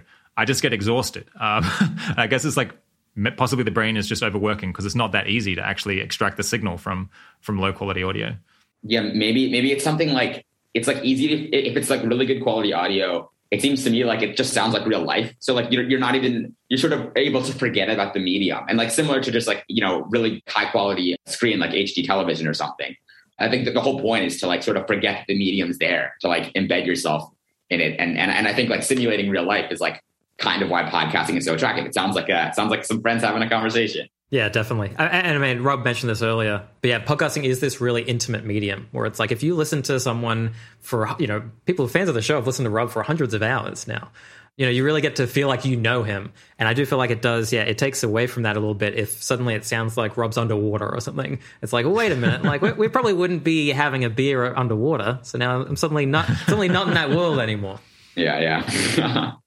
This this reminds me of this question of like why is it that people find it so much easier to listen to a conversation where there's back and forth than a lecture? And this this is true even if basically effectively the person is giving a lecture where every minute or two I say, uh-huh, uh, tell me more about that. I find I as a listener find that way easier to follow my guess, again, it's pure speculation, is just that there's some like deep evolutionary psychology reason why our brains find the interaction between people, like listening to conversations, to be incredibly fascinating because we want to track like social relationships, or we like evolve to track social relationships within our group much more than we evolve to like track cost benefit analysis of some like disease surveillance system. So it's like having the social element of like two people connecting and like understanding their relationship and like seeing what they're feeling that's kind of the yummy part for most people's brains that's like that's the sugar that, that helps the the information go down yeah, but other people might other people might have different theories. Yeah, I'm just like thinking out loud. If somebody like who's like some sort of communication and AI expert wants to work on on taking like text and then turning it into like a social interaction instead of just reading the text out loud, that could be a, that could be a very cool program. Yeah, well, I don't know. You made me think. What if you did just turn lecture? So you know, you got like the microeconomics 101 class in undergrad. Could you have the lecturer giving the lecture, but then there's a person who's kind of responding the whole time, being like, "Oh, I'm not. I like didn't follow that," or like, "Can you make that any clearer?" I guess there's a lot of work for that for that person, but it wouldn't surprise me if it was way more engaging for people in the lecture theater to be watching this interaction between two folks, like two people having a conversation about microeconomics. that would be to follow yeah. one person monologuing for 50 minutes. Yeah, and it, even just to like play along with the um, like speculative evolutionary psychology. I think even just like the difference between reading and talking, like just we started reading so much more recently. Like like we were talking for like I don't want to like guess on the timeline, but like a really long time. And like yeah, we haven't been we've been reading for you know kind of a long time, but you know only really since like the 1400s or something. Like uh, before that, it was only like rich people who had like a few books lying around. So I do think I mean yeah. I, if I had to guess, I would think just like listening to things it's just like a little bit more psychologically natural. Uh, maybe this is just like my bias because I personally find it easier to, easier to consume information that way. But yeah, maybe there's a maybe there's some like low hanging fruit in terms of like the ability to to transmit information well. Mm, I don't know. Yeah, I mean, so, some people hate audio. Like, mm. uh, I don't know. It seems like there are audio people and there's people who hate audio, and it feels like almost intellectually we're bifurcating into consuming completely different, completely different content. I wonder whether that will have any interesting consequences in future. But yeah, I, I think you're exactly right. That like reading is this like Johnny come lately, like ridiculous way of transmitting information. Having a conversation is the like hunter gatherer thing that's been around for hundreds of thousands, conceivably millions of years. So it's perhaps not, yeah, not surprising that it's just so much less demanding to absorb information that way. For almost all of our evolutionary history. That's how people were learning almost everything. Yeah. The people who are really doing God's work are the ones reading blog posts onto podcasts. um, so that there's somebody who does uh, the Slate Star Codex posts, which is like, thank God. Um, yeah, like, thank you for doing that. and like, uh, yeah, some um, cold takes. Yeah, the, the author of that reads it out loud. Yeah, so so strongly encourage that if you're. that's like my favorite thing. that's uh, that's Holden Karnofsky's blog, just for just for listeners. Uh, so maybe I'll cut this out, but um, a few weeks ago I tweeted out like I was like really impressed with the whole like uh, most important century thing. So I tweeted out like, oh, this is like really like this is like the most persuasive like piece of like persuasive writing I've encountered or something. But I tagged like I like tagged the wrong person, so now I'm like really self conscious whenever I mention it. Whoever's like uh like the other person, like the, one of the other like head honchos at like um Open Phil. Alex, Alex, Alexander. Alex Berger? Alexander. Yeah, yeah, yeah, yeah. I tagged Alex Berger. And he, and he replied on Twitter. He was like, oh, that's very flattering, but like wrong person and I was like, oh my God, no, like I had one job and I couldn't even yeah. You'll never work in this town again, yeah. mate. yeah, yeah. So do you have any other final tips for like new podcasters or interviewers? So one thing is that it could be easy and actually good to like really immerse yourself in a guest's work and you know read all of their papers and like just you know get obsessed with it but the thing to keep in mind is that your listeners have not done all of that research and so what you really need to do is be bringing them along with your questions so like to try and like keep in mind the questions you had when you started looking to their work. Uh, and maybe even it's worth just writing up a doc of your initial questions to remember that. Because once you get into their work and you're like, oh, I've read like five papers they've done, your questions are going to be so different, and your audience members are just not going to be able to follow it. Uh, that's one way an episode can can fail. Okay, cool, cool. Thank you. Yeah, I guess perhaps a mistake that I see like very often with people when they're doing their first few interviews is that they write down questions that they would really like to have answers to, which the guest is very unlikely to actually be able to answer. Like, so there'll be like extremely ambitious questions, like, you know, what is the solution to economics? So I guess suppose classic one would be asking people have sometimes wanted me to ask, say, people working on animal rights. They'll say like, can you get them to tell us what should be the weighting of different species and exactly how we should do interspecies comparisons? And that's exactly the kind of question that I would have asked in the first few interviews that I was doing. And then I quickly realized that the fact that I really want to know something doesn't mean that the guest, even if they're like in some adjacent area, necessarily has an answer to these timeless philosophical problems. Yeah. So at this point, we think like we spend more time a bit thinking about like what stuff does this person know and maybe a little bit less time thinking about like what in an ideal world would I like to ask an oracle that knew everything. Yeah. Yeah. Okay. I'll, so I'll try not to ask you guys what the meaning of life is or, you know, or whether like that. Just ask us, so like, what's the nature of consciousness? yeah, no, um, um, actually, oh, I, I really think I think you guys cut that from the list of things I wanted to talk about because I did, I did, I think I initially yeah. had that. I wanted to know. Fine, yeah. fine. You know what? now, now, that we're discussing it, maybe we'll cut this out. But um, would either of you guys like to comment on uh, your, your current take on the nature of consciousness? like, to be consistent with what I was saying, I uh, I feel like extremely unqualified to to weigh in. I guess if you're asking like how I feel about it, um, I guess I, I, know some people who feel like oh there is no hard question of consciousness that there's no great mystery that we uh, feel the way that we do or that we feel that we feel the way that we do. They're like content with it being some illusion to do with information processing, and I guess I just personally don't find that like super persuasive. I, I do feel like in my heart that there is some mystery about like why does it feel like anything to be me. Um, yeah, I I haven't had time actually to delve into like great details on the supposed on, on the like purported debunking explanations on that. Uh, but at least the, the stuff that I've read so far uh, hasn't made me feel any less uh, like the, the, problem is any less mysterious and peculiar than I kind of originally did. Yeah, and I mean, f- for me, I mean, I, I am fascinated with the topic, um, as it sounds like you are, Aaron. The one thing that I could say, like, confidently about it is that I take the Sam Harris position that really the one thing about the universe that we know is not an illusion is consciousness, in that it is like something to be me. And we don't know what that is. It's just like baffling. It's mysterious. It's it's fascinating. I would love to have the answer to it. But yeah, I mean, I, I yeah, that is that is the one position that I think uh, is kind of incoherent to me. Is people saying like, yeah, there's just, there's just no mystery here. Okay, no, I, I um, it's it's it's an illusion. Yeah, an illusion of what? Yeah, of itself, the thing that it is. How could there be an illusion if you're not experiencing? Yeah, so it's it? like so you know, it, could, it could be the case that we're in a simulation, and it is still the case yeah. that there is some being here that is conscious. It is still like something to be me, as long as you're having that subjective experience. Yeah. Yeah I um I I I like you. I, I like like both of you. I definitely think there's a mystery there, and I like I'm not. I don't think that like I don't think consciousness is like an illusion, whatever that means like I actually do think that it's like a coherent position though to say that it's just like fake and like actually we're all P zombies and like there's no like like subjective experience just like does not exist because like I don't know I can get into this but like Keith Frankish has has a position like called illusionism where he like really owns a position like no we are not conscious like it really is like not just like an illusion in that like in that like it, it sort of exists in one sense but not in another but like it really just doesn't exist and like I unfortunately like have to give like I give him like credit for like making the case that actually like that is kind of possible, even though I don't really believe it. But um, yeah, I, I don't think we're gonna we're gonna resolve this issue um, on air. okay, so as a as a final question, I reached out over social media to see what questions people had for you guys. And one person uh, wanted to know a Rob's thought process regarding what he tweets and why. So, like, it, it seems like you might take a, on a little bit more of a contrarian tone on Twitter than you do on the podcast. Do you have like a, a theory of Twitter and how you use it, or is it more just like off the cuff? Do you have any thoughts on that? Yeah, I mean, so one thing is Twitter is a personal outlet rather than a rather than a professional one. So I'm like, yeah, uncensored and un- unfiltered by professionalism on there. I definitely like I don't shy away from being sassy on Twitter and potentially just making very clear that I think a position is is very misguided. I guess the criticism that people might have is that sometimes I'm weak manning a position that I'm criticizing. And I think there's something to that. On the other hand, I, I think very often, like I'm weak manning a position in a sense, but I'm also making like extremely salient, like what is an internal tension or what is a, a weakness in a position. Possibly it can be responded to, or there's other arguments in its favor. But Twitter is a medium where you have 240 characters or so. And so it is more useful for that like single point where you're like, whatever else you could say for something like here's like a sassy remark that highlights highlights a problem with this particular view. I think it's like admirable that many people don't like that because they're like, no, I want like a more balanced view. I don't want you to like be making fun of this weakness in a position that you that you disagree with. It's a cheap shot or something like that.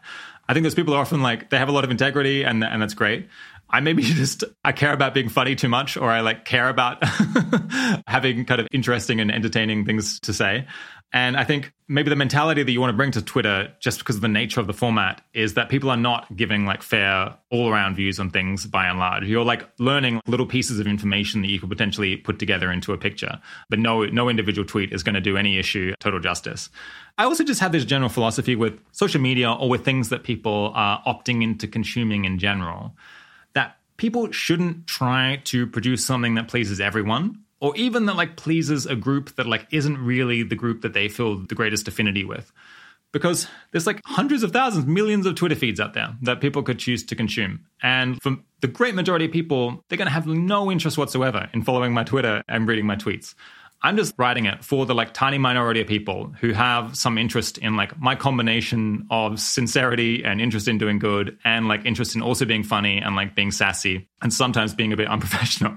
If, you, if you're not into that, then there's other people who are kind of adjacent who are a bit more serious and, uh, and a bit more like like a bit more intellectual integrity with like every issue that they talk about. And it's fantastic for people to go people to go and follow that. But I think if I tried to adjust too much in response to feedback of people who don't like that, then pretty quickly other people would complain that I'm not as interesting and entertaining as I, as I used to be. So it's just not possible to please everyone. But I would also, I think it would become boring because it would no longer be authentic and I wouldn't be enjoying myself and I wouldn't be like expressing the person that I am, which is somewhat flawed. Like sometimes I want to take that cheap shot. Sometimes I want to make a, a joke at the expense of a position that I don't like. So yeah, people should gravitate towards the stuff that they like and just unsubscribe from stuff that they don't. Awesome. Um, but yeah, thanks for sharing. Yeah, I was just talking to somebody who like works at a think tank because I want to. Yeah, as I mentioned, I'm applying to the Open Phil thing. Want to want to try like working at a think tank. And he was basically like, yeah, you need a master's degree. Like, it's also really help, like helpful if you have like a couple thousand followers on Twitter. like, like, like, like, that's like the like number two in line. Like, should be like your second priority basically. Um, if like you want to break into like the public policy world. So I should probably I should probably get on that. Anyway, yeah. So, are there any other points you guys want to hit whatsoever? Yeah, I'm totally open to anything. Maybe, yeah. The issues that we talk about in the show are like very serious and very dark, and there's a lot of value in like being very serious and scholarly and academic about it. But people also got to have fun, and that's like part of what Twitter is. Is just sometimes you just want to like share that stupid meme, and I think people should absolutely, absolutely embrace that part of themselves and not feel like because effective altruism is is a moral movement that we have to be dour and serious all the all the time. But I would think that. Yeah. And I suppose, yeah, it, it might be um, coming into this conversation. Maybe people would have a view of Rob that he's like somewhat intimidating, and I would just like to hope that this conversation has tried to like expose his many flaws and make you feel like that he would be actually very approachable, and that uh, yeah, you too could could potentially host a successful effective altruism podcast, even if you are as flawed. Okay, well, I think I think I'm definitely at least as flawed, so so that's very encouraging. Thank you. anyway, this has been a blast, uh, Keiran and Rob. Thank you so much for coming on. Yeah, it's been a lot of fun. It's been been a pleasure. Best of luck with the show. Thanks so much for having us.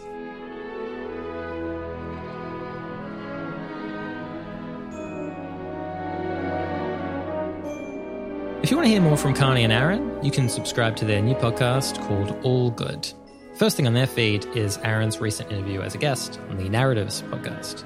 Uh, during the episode, host Will Jarvis talks to Aaron about a key way he thinks people go wrong when choosing a career, how society treats children, how bureaucracy works, whether the FDA should have to approve medications, his interest in psychopharmacology, and a whole lot more. All right. Audio mastering and technical editing for this episode by Ben Cordell. Full transcripts and an extensive collection of links to learn more are available on our site and put together by Katie Moore. And I produce the show. Thanks for joining.